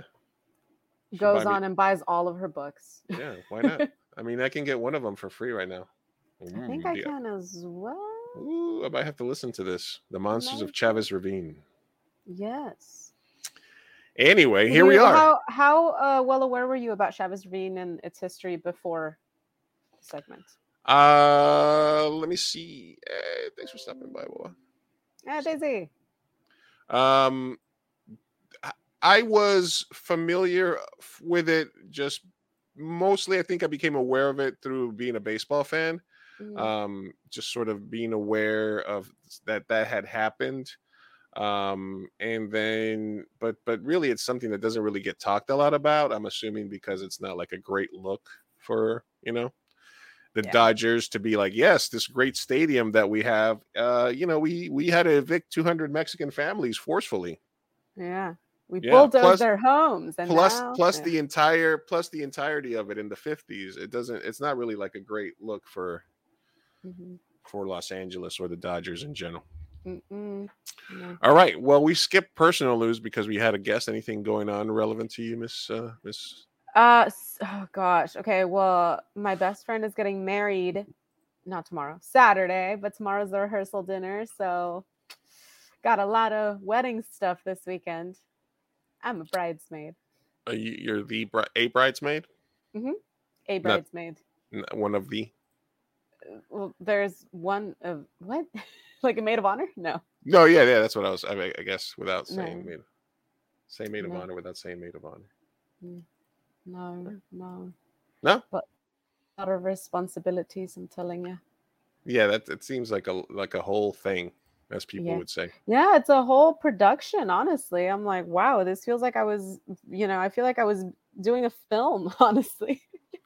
Really, like all the rehearsals. I mean, you're yeah, talking about rehearsal rehear- dinners. We're talking about rehearsals, is planning, the producing aspect. I feel like I did a lot of uh I feel logistics. like logistics stuff, yeah. Like, now the show is happening finally. It feels like it's like it's been a theater production and now we're finally doing, you know, Co- our cast, co- uh, costuming, obviously, Mhm, Yeah. etc., etc., etc. Yeah, that's pretty much it. Though. Honestly, not not much other than that. How about yourself? Personal news. Um, personal news is that um, I got my booster shot today. Nice. Um, because you know I'm still fat and diabetic, so figured it was a pretty good idea to to to try to prevent stuff and uh uh and I want to get 5G. I want I want better connect- connectivity when I when I go outside. Sometimes I get Mhm. dead zones and I need to connect better, so I need the nanobots yeah. uh, to enhance my my 5G capabilities. Inject me. Yeah. All right. All right. I have narrowed down our tabs as we've been walking, as we've been watching. We're going to try to get out of here by 10 o'clock. So let's get into it. Cool, All cool, right. cool. Uh, okay. Um, the main story, I guess, that I wanted to cover is immigration. Uh, the Martha's Vineyard story. I had a video Mhm. here that sort of was uh, uh, quite literally almost heartbreaking. Um, so um, just wanted to play this and then kind of react to see how we felt about it uh, ourselves. Mhm. All right, give me a second. Sure. They were lied to again and again. Accounts from the migrants who arrived last night make it clear that they were lied to again and again and fraudulently induced to board the planes. They were told there was a surprise present for them and that there would be jobs and housing awaiting for them when they arrived. This was obviously a sadistic lie. Not only did those responsible for this stunt know that there was no housing and no employment awaiting the migrants, they also very intentionally chose not to call ahead to any single office authority on Martha's Vineyard so that even the most basic human needs arrangements could be made, ensuring that no help awaited the migrants at all was the entire point. They were provided with a cartoonishly simple map of Martha's Vineyard and the United States and a brief brochure containing snippets from the Commonwealth of Massachusetts website and instructions to change their address with USCIS when they relocated. This is especially troubling as anyone with even the most basic understanding of the immigration proceedings knows that USCIS was not the agency with whom the migrants would have to record their addresses and has nothing to do with their cases in any way. It is clear that this was an intentional attempt to ensure that these migrants were removed in absentia when they failed to change their address with the proper agency. This was a purposeful derailment designed to prevent people from complying with federal immigration policies. This is problematic because the state should not be interfering with federal immigration policy. Before they boarded the planes, the migrants were processed by agents of the Department of Homeland Security, who listed falsified addresses on the migrants' paperwork. Agents apparently chose random homeless shelters all across the country, from Washington to Florida, to list the migrants' mailing addresses, even when told by the migrants that they had no address in the U.S.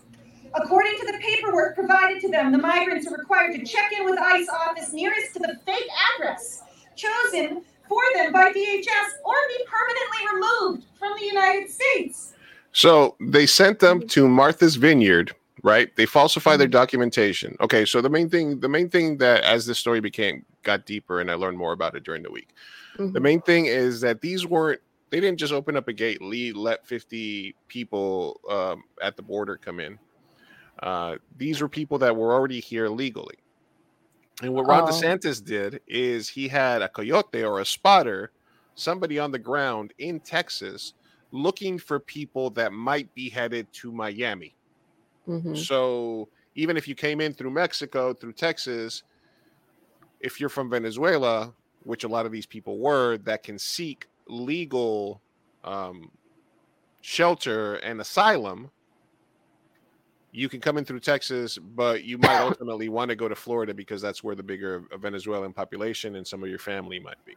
Mhm. So what they were doing is they were putting, they were saying, "Hey, you're going to get a job, you're going to get a, a bonus," um, and then they would put down the address of a homeless shelter in like Sacramento, right, Oh, in a sanctuary city, and then basically, if they shipped them out on a Thursday, they they would have to go to an appointment that Monday, and they would have to figure out a way to get from Martha's Vineyard to Sacramento. Oh my God. so they were basically setting them up to be so that they wouldn't meet the requirements to continue their asylum process. Wow. So however big a piece of shit you felt before that these people were being, they are triply oh my more God. pieces of shit. Okay, they didn't. T- they didn't get told where they were going. The the the human uh, social services on Martha's Vineyard did not get a heads up. They did not get any information, and they just for a political stunt. Florida took taxpayer money that they had gotten surplus COVID money because they didn't use none of that shit. Um, so they could go to Texas, ch- charter a jet, to fly people that might be going to Florida from Texas to Martha's Vineyard. And they were going to do it again a couple of days ago. They were going to send them to Delaware to a small airport, excuse me, close to Joe Biden's house, to uh, Dark Brandon's house.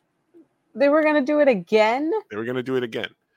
They they apparently think this this is this is so good. This has been sickening. And one of the saddest parts for me is seeing the type of people that cheer this shit on. Mhm. because because not a lot of communities have our back in this area like you know i saw i was i was like a lot of the people that we ride for that the latino community rides for were not necessarily backing us up. A lot of them were like yeah you know and they're like illegals this and that all this other shit. It's a hot button topic for myself so i i obviously uh look into it a little bit deeper but but yeah this is this is kind of With the piece of some required to check in as early as this coming Monday. All right, so they had to come back on monday. They got sent to martha's It vineyard. could not be clearer that this is an attempt to ensure that these people are ordered removed, even as they try as hard as they can to comply with the instructions provided to them. There is no other reason to list as someone's mailing address a homeless shelter in Tacoma, Washington, when they ship him to Massachusetts. It is sickeningly cruel, throwing obstacles in the way of people fleeing violence and oppression, some of whom walked through 10 countries in the hopes of finding safety. It is shameful and inhuman. Many of these victims were deprived of medical care despite clear existing injuries. These are human beings who were deprived of basic human rights. To the people who find themselves, these wonderful people who find themselves plane wrecked on our island, I have a message for all of them. You are not alone. We have your backs. We are proud to be here for you. And we've got you. If the intention We got of those you, who immigrants. perpetrated this horrendous act was to create a crisis, you have failed. Their demeanor is kind. Their demeanor is grateful. Oh. And their demeanor is just that they want to be doing everything right.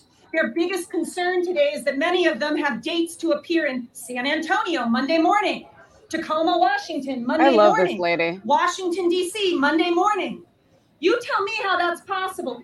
We will be exploring all civil and criminal legal options to hold the perpetrators accountable and to prevent Yes. this injustice from repeating itself. We stand ready to take legal action to protect the people here today and all those similarly situated. Yeah, good, good, because they should be held accountable. This is there's no fucking way this is legal. This is inhumane. So It's literally it's literally human trafficking. Now. it's human trafficking in the United States uh, using taxpayer money. I don't understand how there no one has fucking been held account- accountable for this yet. I don't know. They, they like like like the whole uh, the cruelty is the point thing. I, I get it. I, I understand, but Mm. uh, but it's it, oh, that's just like man. How can you fuck everything else? How can you just look at humans going through that and laugh at it, and then be like, ha ha! Hope you get them. a- Oh, look, drop them off on Kamala uh, Kamala Harris's lawn. Let her deal with it. It's disgusting. Like the attitude of just like the libs. Like these are humans. These are fucking people. Ah, it's beyond infuriating. I'm fucking angry. Yeah, thousands of people that are searching for a place to live. Oh, And they're trying to do everything right. And Yeah, these are the ones allegedly that are doing the doing it the right way. They're asking for asylum from a communist country. I Yeah. thought you guys all hated communism. yeah. And I thought it was all about, well, we don't hate we don't hate all the illegals. It's just do it do it the right way. Do it Do it right legally. Do it the right way. Well This then what is- the fuck? yeah, these are people trying to do it the right way, and we try to blame it. And you know, like honestly, they're they're they they it's a lot of a lot of people getting fucked over here. Mm. Uh, so yeah, so so fuck anybody that you know what anybody doing that should go and make themselves some Nyquil chicken. If if really Mhm. that's what you want to be doing here uh is Yeah. is is you, you should go and cook yourself some chicken and NyQuil. That's that's Oh. the hot trend on TikTok. Did you know that? No. Also, ill. Wait, why? It's oh to like get you to sleep? Makes you tired? I don't get it. No, there's literally um the FDA had to uh warn TikTokers um who are jumping on the latest craze to beware because NyQuil marinated chicken is a dangerous thing. So I guess dumb Like people being chemically? dumb, yeah, being dumb. Um they're they're literally there's a challenge where you cook your chicken in NyQuil. That's uh, that's also extremely expensive. Like that's two bottles of Nyquil in there. Yeah. Guys. I'm just saying. I'm just saying. If you're gonna be stupid, do it like cheaply. Like Well, no, it's not like they actually use the good stuff. Like if they were cooking it in promethazine, that would be like, oh hell no, that's Mm. that's the good stuff. What's that like nine bottles a bottle for Nyquil? That's nineteen dollars for for chicken. And do you use the true. do you use the nighttime or do you use the exactly. That's what I mean. I'm like, are you trying to get drowsy, non-drowsy? is it the we doing? daytime? I don't know what Yeah. it's about, but apparently, um, because some people didn't figure out. It's not just the fact that you're eating chicken laced with NyQuil. It's that while you're cooking it, there's a lot of those fumes from these heavy drugs that are going to get into your system that could cause you to, I don't know, die. What the fuck? And why is this a trend? because people are stupid. Okay, cool. Well, I'll go on TikTok shortly after this and see what the fuck is going on. Yeah, no, that's it's it's uh, hopefully. I mean, look, hope I I I I'd like to have more faith in humanity than that, but we shall see. We shall see. We shall see. Talking to the people that were doing the pod, the pod, the Tide Pod challenge. Yeah, yeah, exactly. i mean, yeah, this is uh a generation that was like, what if we eat these little tasty pods? Yeah. What's the worst that could happen? Mhm. Um, Mhm. Meghan Markle got shit for crying. Um, Yeah, I heard about that. so apparently, I mean, they, they hate her because she's black. That's not. There's no ifs, ands, or buts about it. They don't like her because she's black. Yeah. Uh, so she shed a tear during the uh, Liz. uh, By the way, how did what did you think of my Lizzie in Hell opening? I loved it. Oh my Okay. god, yeah, yeah. Okay, Did I think we're gonna get canceled, but Yeah, what did you I what did you think of the? I, I just added a, a shitload of junk to the intro, as, Yeah. as many like green screen stuff as I could, and then I put the Chihuahua there that looked like it was singing. I, thought I was know. I was like, oh, Cora looks like you. Anyway, Yeah, it's very yeah, cool. That was, that was pretty. Was pretty. It was pretty interesting. All right. If you're listening to the audio, go back and check our intro. It's just a fucking mishmash of shit. Um. So yeah, obviously they hate her because she's black, and Mm. um, she sheds a tear, and then they put out this video where she's like, Now make yourself cry. Oh, I can do that so well. Oh my god, it's crazy. You're like, Meghan, one tear, left eye, go. Give me three seconds. so basically saying she's an actress. Ah, She was- Well, she was bro. Oh my she god. was she was fake crying. They she's not hate her allowed to. Yeah, she's not allowed hate to her grieve. They hate her so much. They do, and for They're what? so mad at her. it's because people that are royalists just get like super threatened when any the idea of not having a monarchy comes along and i feel like she she was black she was divorced she had so like she and american and just came and shook up the whole wasn't system I mean, wasn't Queen Elizabeth German though? Like, like how diluted is their royal line? Like they well, you know, yeah part of their bloodline is from Spain, and but they're white and european like it would you know what you know what i mean? So anyway um and then you know prince harry and meghan markle and made themselves independent from the monarchy so it, yeah everyone just fucking hates her but i'm like the, okay this whole process of the queen dying has really like opened my eyes to how bonkers people are in the freaking in the uk like there was a 14 hour line to see her in a box and it was even it was a closed casket so not even to just see a box people are Yeah. mourning this nine year old lady who passed away. How? How? 96. 96. She won. She won the game. won, She yeah. won the game. Let her go. Let her go. Yeah. You got your uncle Chuck now. That's your your new king. Mhm. It's with his fat with his fat sausage fingers. Um, okay. Uh Instagram model claims she had an affair with Maroon 5's Adam Levine. Are you up on this? I am not. No, I saw it trending on Twitter, but then I didn't check it. I'm, Uh, yeah. So Summer Stroh, who has 350,000 Instagram followers, made the allegations in a TikTok. Uh, she said I was having an affair with a man who's married to a Victoria's Secret model. At the time, I was young, naive, uh, and then she was like, basically, she felt exploited because she thought that. She says she felt exploited because she thought that they were really separated and that it was just like an LA celebrity thing where they were just keeping it low and Oh, she she says she felt manipulated and uh-huh. Okay. exploited, You're definitely you're definitely not doing this for clout. Okay. naive. Naive. No, but I mean, does, does she have a right to, to say she was manipulated? She does. She, I mean, she, everyone. Yeah, she has a right to say that because I wasn't there. I don't know what went on. He could have been Mm. very manipulative, and she could have been naive. And so, yeah, definitely, there's a right to do that. You know. But at the same time, if he's married, I don't know. You get a little less sympathy, I guess, to this naivete. Look, the, the main thing I take from this is is that it is true. The adage is true. No matter how hot the girl is, there's somebody out there that's just tired of fucking her. That's just like not because this guy's got a rock star life, family, married to a fucking Victoria's Secrets model, and Mhm. he's tr- and he's trolling for some strange on Instagram, ver- in, messaging chicks from his verified from his checkmark account Oh my gosh. talking about your body's so fucking insane. Like, oh, there was a whole meme about how white people uh, uh, flirt because he was like, "Holy fuck, holy fuck, fuck, your body's insane." oh, that's what happened. Yeah, I saw a meme with like a seal or something, and I was Yeah, like, it's "What the like- I don't get it. What's happening? Because yeah, she sent him a picture and he's like, "Oh my," God. that's all he said back. Your body's insane or something like yeah. that. And so now they, Yeah. they made a bunch of memes. Um, listen, I think that when you're when you're in LA and you're an influencer and Adam Levine drops into your eh, you you at that point you know what's going on. Yeah, I think Yeah. that you're a little bit more aware what's happening than you would like to lead on.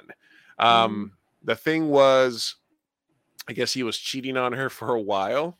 This is the bad. This is the part. Look, he's a rock star. At some point, if you're a rock star, you got to have your fucking conversation with your wife and be like, "Look, I'm a rock star, baby. What do you want me to do?" You know what I mean? But he was having an affair, got his Victoria's Secret's wife pregnant, and then let the chick know that he might try to get the kid named Summer. You do not name your child with your real wife after your side chick. That is a bad look. I don't know if you're just looking at your phone, Sofia, or if you froze. I feel like Sofia's frozen. This is probably the part for my audio listeners where Sofia and her shitty there she there you go. Sofia and her shitty internet has been disconnected. We'll give her a moment here to see if we can reconnect. Let me write down this timestamp so that I can delete all this for our audio listeners until she comes back. And then we will try to wrap up these tabs and get out of your way. Everybody, everybody, say 2 a.m. burrito. Testing, testing. Let's see if this test. Burrito clips. We'll cut all this out. Ah, oh, 938. Okay. Like a 10 second delay on that. We will give Sofia a minute here to get back on. We are live. Burrito Lounge. Is anybody out there? All right. This is uh, something I wanted to share on the stream. Uh, there's a thread, and I'll put it in the comment section as well. If you are going to donate to any uh, organizations, oh, there she goes. If you are going to donate to any organizations, we have a thread here of different types of organizations that are not directly, um, that are not like Red Cross or FEMA, which waste a lot of the stuff that gets sent to them. Um, so this is a list of um, places that you could donate where the money gets there directly. Um, Hurricane Disaster Relief, Taller Salud, um, Brigada Solidaria del Oeste, uh, la Fundación Mo, uh, Mochilando uh, in San Juan, etc., etc. Uh, the World Central Kitchen. So there's a lot of places that you can uh, donate directly uh, to help the people of Puerto Rico out. Um, I know Ed Edwin is going to do a screening of his film somewhere in San Diego, so we'll be promoting that when it does happen. as the proceeds of that will be going out to different uh, to organizations that are uh, helping the relief effort uh, in Puerto Rico uh, as well. I also want to shout out somebody that'll be on our show re- uh, soon. Um, and they have another thing happening in San Diego. They'll come out to talk about it. It's the 15th annual San Diego Vision Walk, Sunday, October 23rd. Uh, you can register a team or donate, and basically all of this goes to um, help the organization. It's about people that are, you know, the vision loss is not something that you are born with. Sometimes people lose their vision later on in life. They have to prepare for it. Um, and uh, they've already raised 39,000 and it is for that organization, Vision Walk. Uh, one of my, a friend of mine, uh, Raquel, um, who's an artist, will be coming on at some point over the next month before the event to tell us a little bit more about it. But for right now, check out San Diego Vision Walk. Um, we'll put a link as well in the comment section so that anybody can check in on it, uh, can do that. Sofia, you're back. Yeah, I'm back. Wi-Fi problems. Hey. We were talking a little bit about Puerto Rico. Yeah, no, I was uh, I was just kind of uh, throwing some stuff out there that that I wanted to share. Uh, Mm-hmm. Obviously, Puerto Rico is still underwater and without power. Um, half of Pakistan, I believe, it's underwater.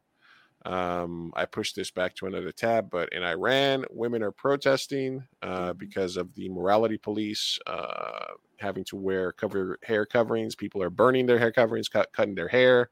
Mhm. And as of I think yesterday or this morning, the government had shut down the internet in Iran. Oh. Yeah, so they're they're the people are afraid that there is some crazy ass shit happening um, because they've tried to cut down the internet so that people can't communicate. Of course, through other avenues, people are still getting messages out, but there's a lot of there's a there seems to be, you know, uh, Russia, Ukraine, Iran is having there's flooding. The world is ending. Is this the this portion of the show? We are in we are in late stage. Yeah, it's about a 90 minutes in when I get morbid about the about our about the fact that we're running through this universe on a rock. Um Mhm. so yeah. The But hell, look, that- there's a cute dog though. hey, cute dog. my cute dog's been passed the fuck out on that corner I love how she's just in the corner.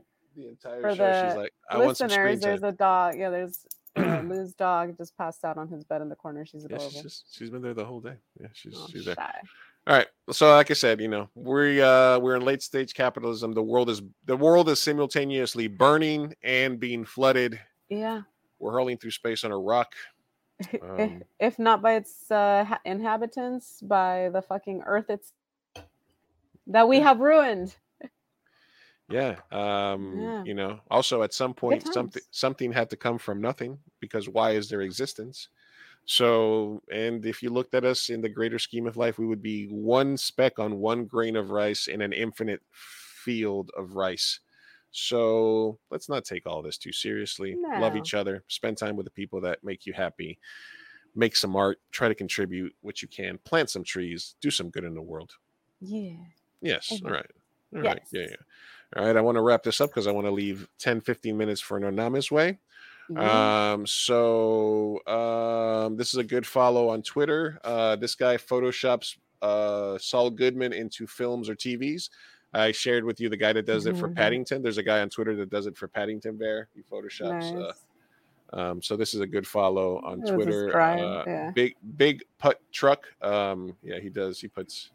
There's Saul with uh, the Joker. nice. Yeah, Nice. yeah. That's a that's a that's a good Better Call Saul. Oh, uh, I don't have the story pulled up, but Vince Gillian, uh, Vince Gilligan is because he's he was he was pitching a show post Better Call Saul, like, uh, but it was not going to be in the Better Call Saul Breaking Bad universe. He was tired of doing anti-heroes.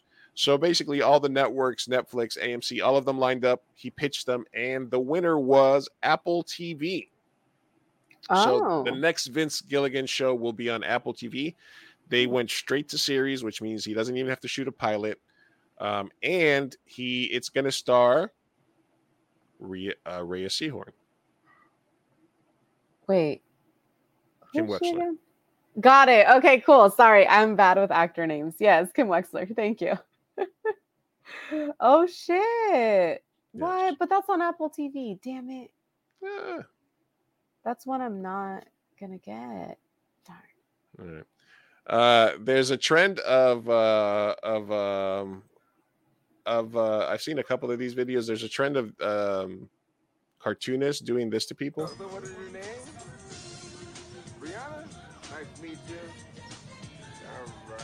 Oh my god. One, right? Okay. That's fucked up. I don't like that. Aw, poor girl. I don't. I mean, she's got a good attitude about it. I mean, she's Yeah. she's she cutie. I mean, you know what's wrong? Nothing wrong with her. Yeah, Yeah, yeah. what's going on? Yeah, yeah, Lou, why are you showing me this? That's fucked up. I know. I'm just saying, there's a trend of that. Like. I don't know, man. Are we getting more crueler as a as a society? Maybe, maybe there's an overcorrection done being done. Maybe. All right. Um, in uh, hellscape for Republicans are um, uh, hypocrites. Hmm. This is uh, Ted Cruz. Looks like Ben Shapiro's. He does look like Ben Shapiro's cousin, doesn't he? Yeah. Uh, well, basically, this is uh, Ted Cruz on a show uh, talking about the ports of planes, highways that will run from Laredo up to North Dakota. This project brings jobs to Texas and millions of dollars to the state. A great bipartisan victory. So he's talking about uh, um, something that passed, et cetera, this and that, that that's going to be good for Texas. The problem is Senator Cruz voted against the bill, and the White House, as always with the receipts these days, Yes. quote tweets him and says, uh, Senator Cruz actually voted against this I love uh, this. on top of the video. So that's more, uh, there you go. I That's that. That's today in Dark Brandon. Oh, Uh, the White House is just on one right now. Damn, I love the Twitter. I love Yeah, the Twitter White that- House. I think maybe the fact. Remember when they had all those influencers when Biden first got there? They're like, why did they invite all the TikTokers and influencers to? uh uh Mm. All right, Lauren Yeah, Boebert doesn't didn't- understand what wonton killing is uh, on stage. That's pretty boring. I mean, she's insane. Yeah, you can you no, can we're put a million different videos on her. Um, this is something that apparently is a thing. Uh, this is called uh, phone booth boxing. That's awesome.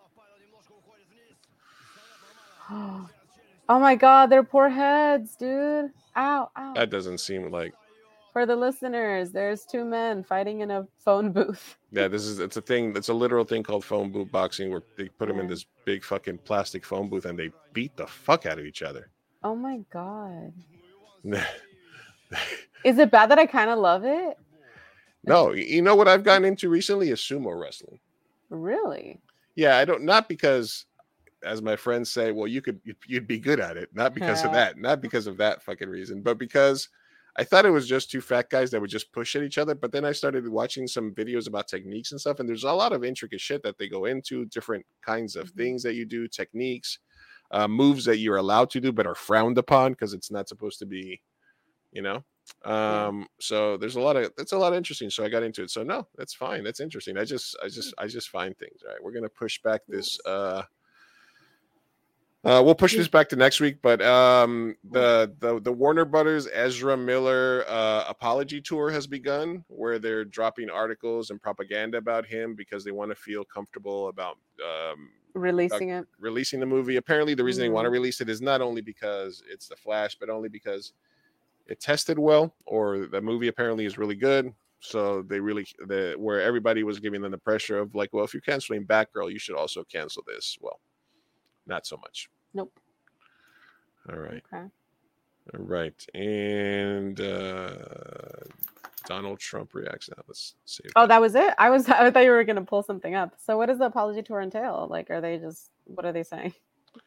Well, no, there's just they're they're basically the pressure was on Warner Brothers. Are you going to cancel the Flash after they canceled Batgirl? After all the allegations of grooming? After the Child Protective Services got sent to his ranch in Vermont or what have you? There's been a lot of stuff uh, that he met a girl at the uh, uh, Native American girl and, and Indigenous girl, and then all of a sudden he met her when she was 15, and now she's living over there where he's 18, uh, and uh, a bunch of just weird stuff about him. He kept getting he got into fights at bars. He was getting in fights with police. Just fucking up. Yeah. And through all of this, Warner Brothers decides to shelve $90 million Batgirl movie and they stay quiet about this. So it's just interesting to see how they're trying to navigate making it okay for people to to watch the movie because they want to release it and have it to be a big blockbuster, you know? Yeah. Okay. So, so basically just the articles coming out now are like, oh, you know, understanding Ezra Miller and and stuff like that. Oh my god. They're still slanted against them, but they're trying. I think they're trying. They're, they're putting in the work. They're trying to sympath make it make him a little more sympathetic, I guess. Yeah. Um. Makes sense. And then the only other big story that we had is uh, Trump gets sued in New York. AG files a two hundred fifty million dollar lawsuit against him and his family, um, about overvaluing and undervaluing his businesses. And he went on Fox News. We'll save this, but he went on Fox News to basically say what we already saw. Said he said first he said there was no documents. Then he said the documents were planted. Then he said yes, there were documents were there, but I had every permission to use them. And now his defense is a president can declass. He literally said a, a president can declassify stuff in his head. He said No, he didn't. he There's said there's a, there's a process, but uh, I can de. It is it is It is declassified. declassified. I, I I have love it. What does he No, think he is? Like the no. He he, he, he said he said he said it's declassified. it. I'm He not surprised. Nothing this man does anymore surprises me. Nothing, nothing, absolutely nothing. There's All right. nothing. And one more palate cleanser, and then we'll get on to No Namez Wei here. Mhm. All right. This is the. This has been All right, tell me if you like this. Oh, yeah. nice. I am a woman of God. This is my right as much as it is yours. This is my land as much as it is yours. I did not sign up for this. I am a Christian woman of God, and you are not going to put your disgusting rules on me that are false and not true. I will not have it. I love that. Yes. God. Did my Wi-Fi go out again? Hotspot it for now.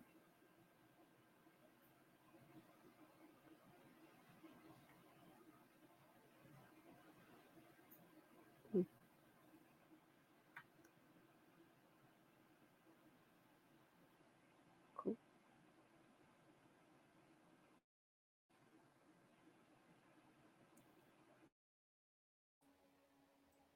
Am I the baddie here? Oh wait, no, I'm live. Sofia. Sofia, you're back. Sorry, Okay. I'm back. I connect to my hotspot at this I, point. I, No, I was I was lagging a minute. I didn't know if it was you or just me. Okay, that was an interesting. and was me, she, she gets she gets uh she gets distracted. She gets destroyed at the end. All right. I was so hyped. I was like, I am a woman of God. Oh, did you see the end of it though? No, I, I missed the ending. What happened at the end? Oh wait, hold on a second. We gotta finish the ending here. I love TikTok. TikTok, they just, you know, they made an operatic version. It's beautiful. Yeah, yeah. It, you know, they, they, it has its moments. I mean, it's one part, one part Nyquil chicken. What? Yeah. Other part Karens. Being lied to, and it's not going to happen anymore. Do you understand? The CDC just released. Oh my gosh. Oh my gosh. Bravo at rising underscore path. oh my gosh, I want to follow this man. Oh my gosh. Dun, dun. That was amazing. That was- that was oh, real that's good. amazing.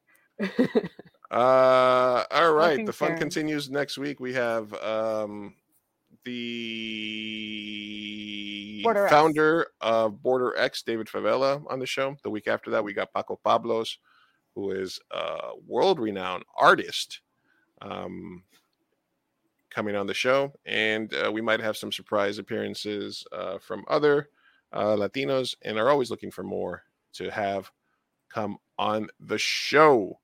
Mi Gente show live Thursday evenings. And as always, remember to like, subscribe, follow, rate us if you are watching it.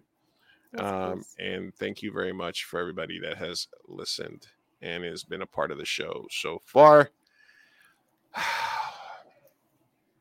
Coming in on a good time here. Coming in a good time. Yeah. One last thing. Now it's time for No Namez Wei. No Namez Wei. No names. Makes me No so happy to hear that. No names. No Namez Wei. As far as names, No. how many do we how many submissions do we have this uh, evening? This evening I I saw three. Let me check to see if we have any more. Um, Oh, oh. By the way, the chess one, I asked my brother if it was him, and he said no. Okay. So I am very intrigued to know who the hell it was. I mean, Who else likes have- chess? who else? li- I mean, it's it's one of the world's oldest games. What do you mean? Who else likes chess? I mean, I like chess. I haven't played in a while, but I like it. Yeah, that's true. You're talking about chess players. Uh, you're you're looking at the at the uh, at the Venn diagram of chess players in our audience. Yeah, our audience and chess players. I was trying to narrow it down. Couldn't for the life of me. All right. Uh first question comes to us from uh let me, oh, this is a long one. Okay. Oh, geez. Uh Did you vet these? do I what do you mean vet? Did you read them beforehand, or are we gonna No, get into no, I don't- I don't- fisticuffs with someone? I don't I don't know. I don't read them ahead of time. All right, we'll see. Mm-hmm. Um was I wrong for hooking up with my drunk coworker when I was sober? I mean, right off top, probably. But oh, yeah. Hmm? Uh, I, I I just got it. It took me a second, but I was like, uh, yeah, yeah Pro- probably. probably, probably. But let's. But we'll hear We'll you. hear out. you out. We'll hear you out. so here's the backstory. We met a few years ago working at a mid-sized company. We lived close by, so we would sometimes carpool or wait out traffic by having a few beers or a smoke together after work. This was pretty tame for a few years as we were both single, but we were talking to multiple people over the first few years we knew each other. Once, after a company party, we were both wasted. We took an Uber back to my place where her car was, since we had gone to the party together. She came in to use the bathroom and have some water, but we decided that she was too drunk to drive. Even though it was a short distance, she was going to pass out on the couch. Since she was not going anywhere and my vacation started the next day, why not? We had some more drinks and busted out my bong. It got fuzzy after that, but I do remember that after a few drinks, we somehow kissed and we were about to go further until for some reason I brought up the fact that we were both too drunk to consent, but that it canceled itself out. That's Okay. a dumb that's a dumb joke to make, but okay. Okay. Uh, I remember feeling dumb about saying that. Well, duh. Uh, I was trying to be funny or trying to get drunk consent. She paused, thought about it, and then we slowed down. The mood died. We sort of sobered up, and I staggered into my room and passed out. Um, waking up the next morning, not really knowing what was up. After that, we didn't see each other for a whole while, avoided each other at work, and I volunteered for some odd shifts to avoid having to talk about it, carpooling, etc. So for the next three to four months, we were basically strangers. Fast forward to about a month ago, we got put on a similar shift, and her car had broken down. So uh, she asked if she could get a ride back with me to my place where she would take an Uber from. I thought it was odd, told her I could just drop her off, but she said she wanted to smoke a blunt with me and she couldn't at her house because of her neighbor's roommates. Since she got off work a few hours before me, she waited for me at a close by bar. When I got off work, she was waiting by my car, a bit tipsy, Mm-hmm. but she had weed and more drinks, so we were off. Before we left, she kissed me in the car and said she had been thinking about me at the bar. Okay. Uh, I was sober, but I did smoke weed. One thing led to another, and we hooked up and she spent the night. The next day, I was busy and she was off to fix her car, so we sort of didn't talk about anything. But she sort of ghosted me when I was reaching out to say, Wow, that was crazy and fun. Last night, she sent me this long ass message saying I had taken advantage of her in a fragile state and that I should have known not to take it further than making out. I am confused and worried that she may bring this up at work or worse. And I don't think I did anything wrong, but I'm afraid to really dig deeper or write back because I don't want to make it worse. I basically just said I am sorry she felt that way, but that she was all over me and she had she said she had been thinking about it while she was sober. So I don't know. Should I try to talk to her and clear things up or stay away? Am I the baddie? Mm. That was, okay, that was a lot of backstory. That got difficult, didn't it? I got I mean, Are right we- off top, yeah, right off top. Okay, and let's and, and this is something I want to add. I want to kind of add a, an intro to like no Namez Wei where it's like we talk about how qualified you are and how unqualified I am. Uh, but but Sofia's actually got a master's degree. She, she, you're actually I coming mean, at this no, from a place I- of knowledge, and I'm coming at it from more like you know a place of No, like, I mean, still doesn't make me the end- all be all to all good advice. no, but I do like that it's a it's that I do like that you bring that aspect to it to the to the conversation. Um so first first thing it's like you asked you yeah, you should have you, you sort of buried the lead there. Um if it was just did I fuck up by hooking up with my drunk coworker while I was sober? Yes, for many reasons, HR and just for consent reasons, of course. But you she got off work before you after all this other shit had happened she had a couple of drinks she kissed you right away when you got into the car and she said she had been thinking about you at the bar. Yeah, the context does make things a little dicey. that is a lot of that's a lot of green lights. Hmm that's a lot of green lights. Now you weren't there when she started drinking. Like did she journal it? Did she vlog i'm super sober and i'm thinking about my friend and i'm thinking i'm totally thinking that i'm gonna bang him tonight you know like like that's weird to really be able to go back and see like if like can you give consent while you're sober for something that's going to happen to you when you're drunk like can you say chloroform me like like that's the thing right like like uh like um like some people have that crazy ass fantasy of Mhm. getting like knocked out and then being like Yeah. having people touch them and do stuff to them while they while they're passed out. It's like it's a fetish. literally a kink. Yeah, it's a fetish. So, but you have to like write shit down for that, right? You have to give people like, you know. So the fact that you worked together, the fact that you had the near miss incident, which why would you? Okay, well here's the first question: If he had, if they had hooked up the first time where they were both drunk, would that have been an issue? No. Uh but that yeah, see this is why I think it's such a like gray area topic because yeah, if both are drunk then it's technically no, no one's fault. Like the the, so, ba- so the it was real. Like it does cancel each other out. yeah, yeah. So I'm kind of like, why'd you say that? You were about to get laid, and you were both drunk and high. You were in the clear.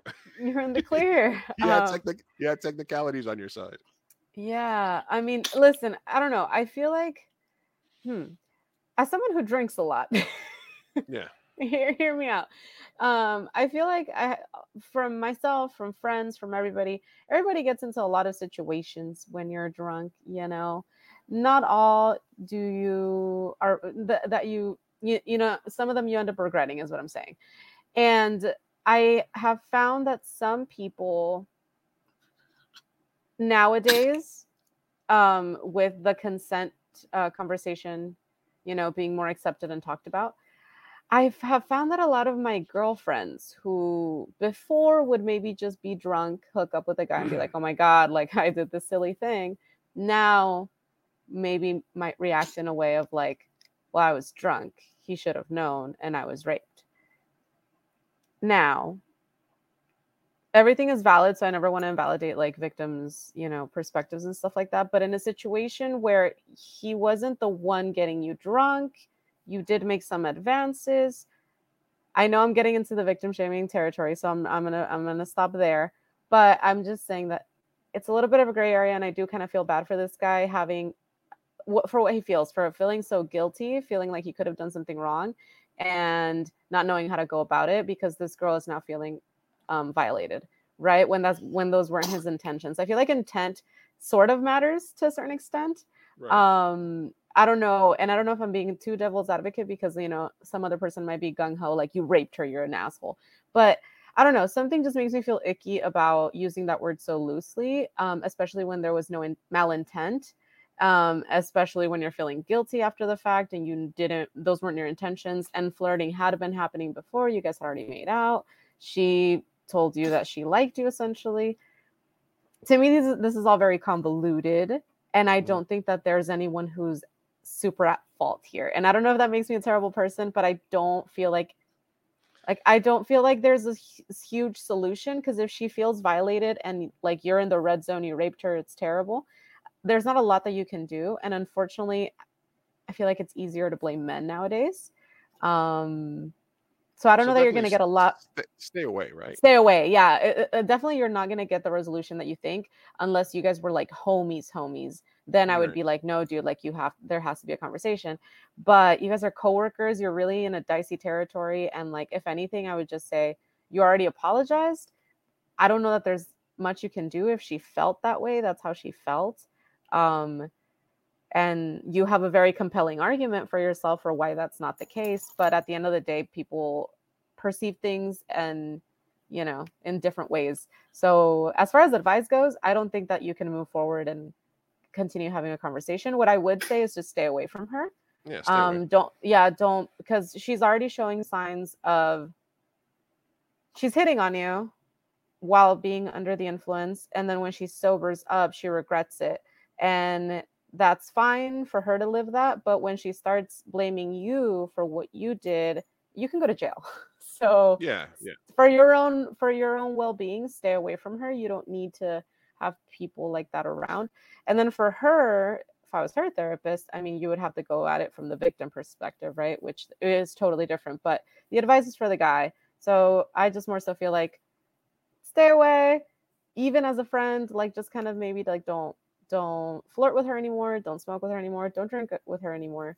Yeah. um, and if you start to build a sober friendship that maybe later you can touch on the topic sure but this is a very touchy subject that could have legal consequences so tread lightly Yeah, that's scary though. That's that's so It's scary. So scary, and not in Mhm. not in like, man, you can't. My take has always been like, listen, Mhm. if if if if consent conversations were taking place in the 60s, 70s, and 80s, a lot of us wouldn't be here. You know, in the 90s and stuff like that. A lot of a lot of your parents made a mistake, got drunk, and fucked too soon, fuck without protection, you know, etc. And that's why a lot of the population is here. So at some point, I think it's weird that we try to legislate mistakes or as a society try to say that people can't make mistakes. Of course, those mistakes in this case uh result in people getting laid or more dudes getting laid, right. Um, but I just sort of think number one, it's it, that's kind of a weird thing that we sort of try to that we see a problem as a society and we try to like you know like change it shame people do this do that.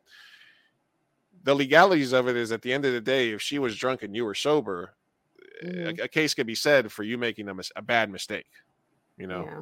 Um because then if it, then the then the jury's going to want to know how long was she at the bar? How many drinks had she had? You know was she, you know when she got in the car you know you should have known blah blah blah this and that. She you almost hooked up once you said something stupid maybe because you were nervous that was real but it also was the dumb thing to say at the time. Um and that put that thought into her head right? And then the thing is was she too drunk the first time? And that sort of stopped it. And she felt that since she was drunk the second time that you were also going to stop it right because if you're with somebody and you're and you're both drunk and then you're like hey we shouldn't be doing this we're both too drunk and then the next time she's the only one that's drunk right but this time you don't stop it and you Mhm. don't bring that up you know what i mean Mhm. that is the part where you might be the baddie Mhm. but the fact that she gave you all those signals that when she got in the car she kissed you that she specifically wanted to go home with you earlier in the day when she was Mhm. sober i could understand how you could put yourself in that position unfortunately it, and i don't think this is really saying an overcorrection is is dumb because it's like a super super super super overcorrection because things have been it's not like No, know, like girls Ho- literally get roofied. Like no. yeah, like know. Hollywood and Latinos is like an overcorrection from like a 96% thing. This is like a 1000% thing that's been happening, the patriarchy and and you know, uh, f- feminicide and all this other Mm-hmm. shit, you know what I mean? So this is like a good overcorrection, you know. You know, Mhm. believe all women um, you know, that that that doesn't eliminate manipulative or evil women that might that might take advantage of something like this to put it over your head or go to HR you put yourself in a bad situation. Um, Pussy is undefeated, and uh, and and and uh. this is a sensitive topic. sorry, sorry, it's it's it's hour two, so sometimes it slips up. yeah. Um, so listen, like I said, stay away. Um, keep your receipts. Uh, just maybe write down your recollections and stuff like that, so that you can sort of remember in case you get pulled in front of HR. Um, and and and and just stay away. And if she approaches you and and and don't don't make a joke out of it. Mhm. You know, like I said, you you were right the first time when you said we're both too drunk to consent, and you Mhm. said that as a joke, thinking you were still going to get laid. But when you say that as a joke the first time, and then the second time when she's too drunk, but you're not, and you don't, then then I can that that that is the that is the part that you have to have a conversation with yourself about. Mhm.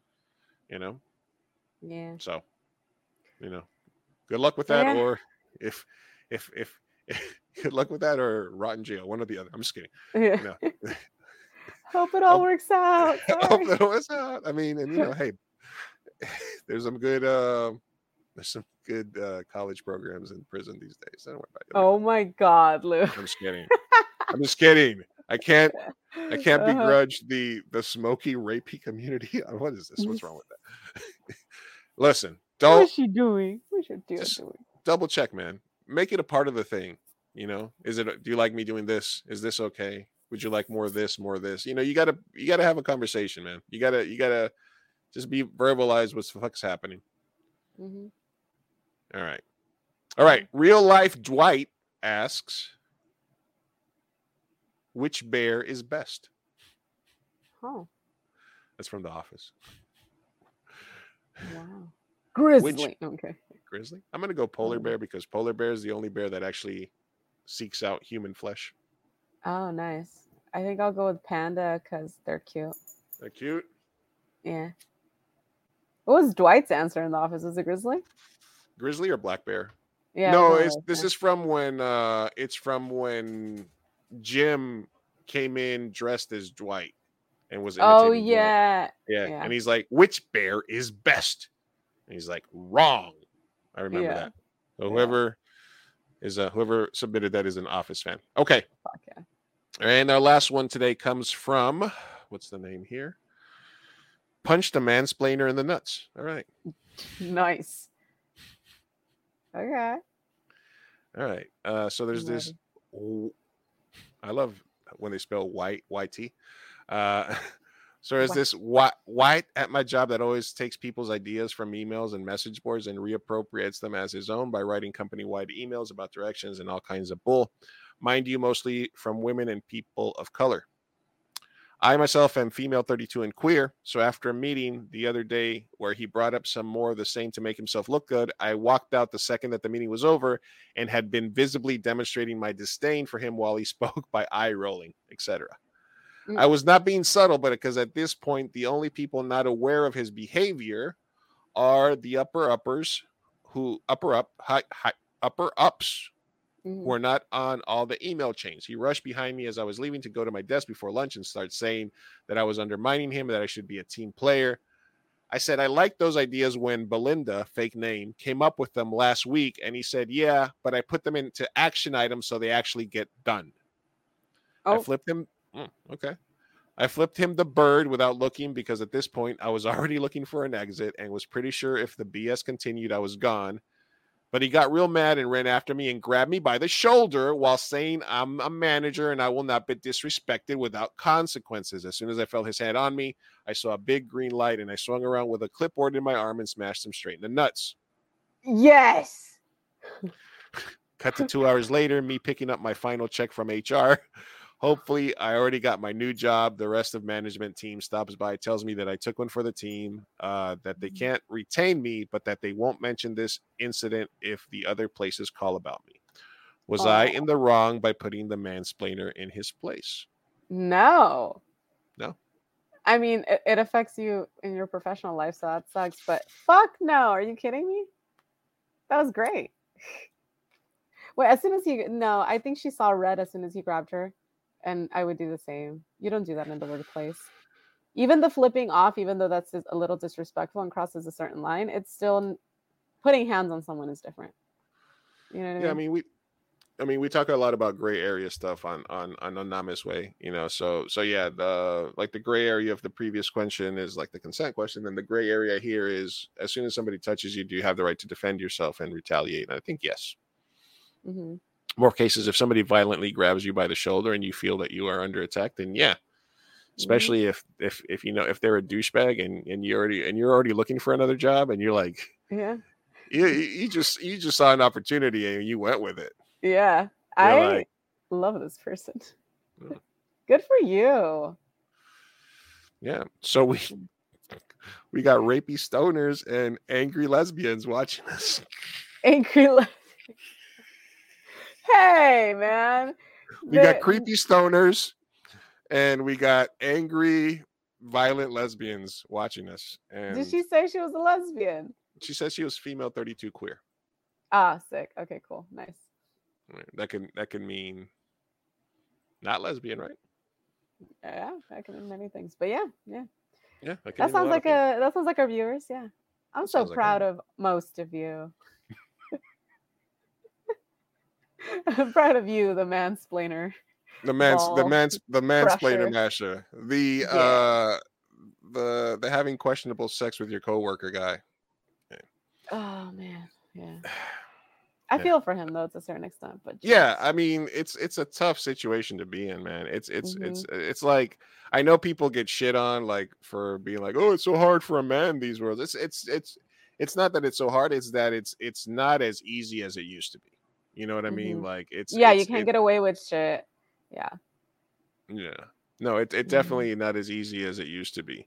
You're definitely put into more moral dilemmas than yeah.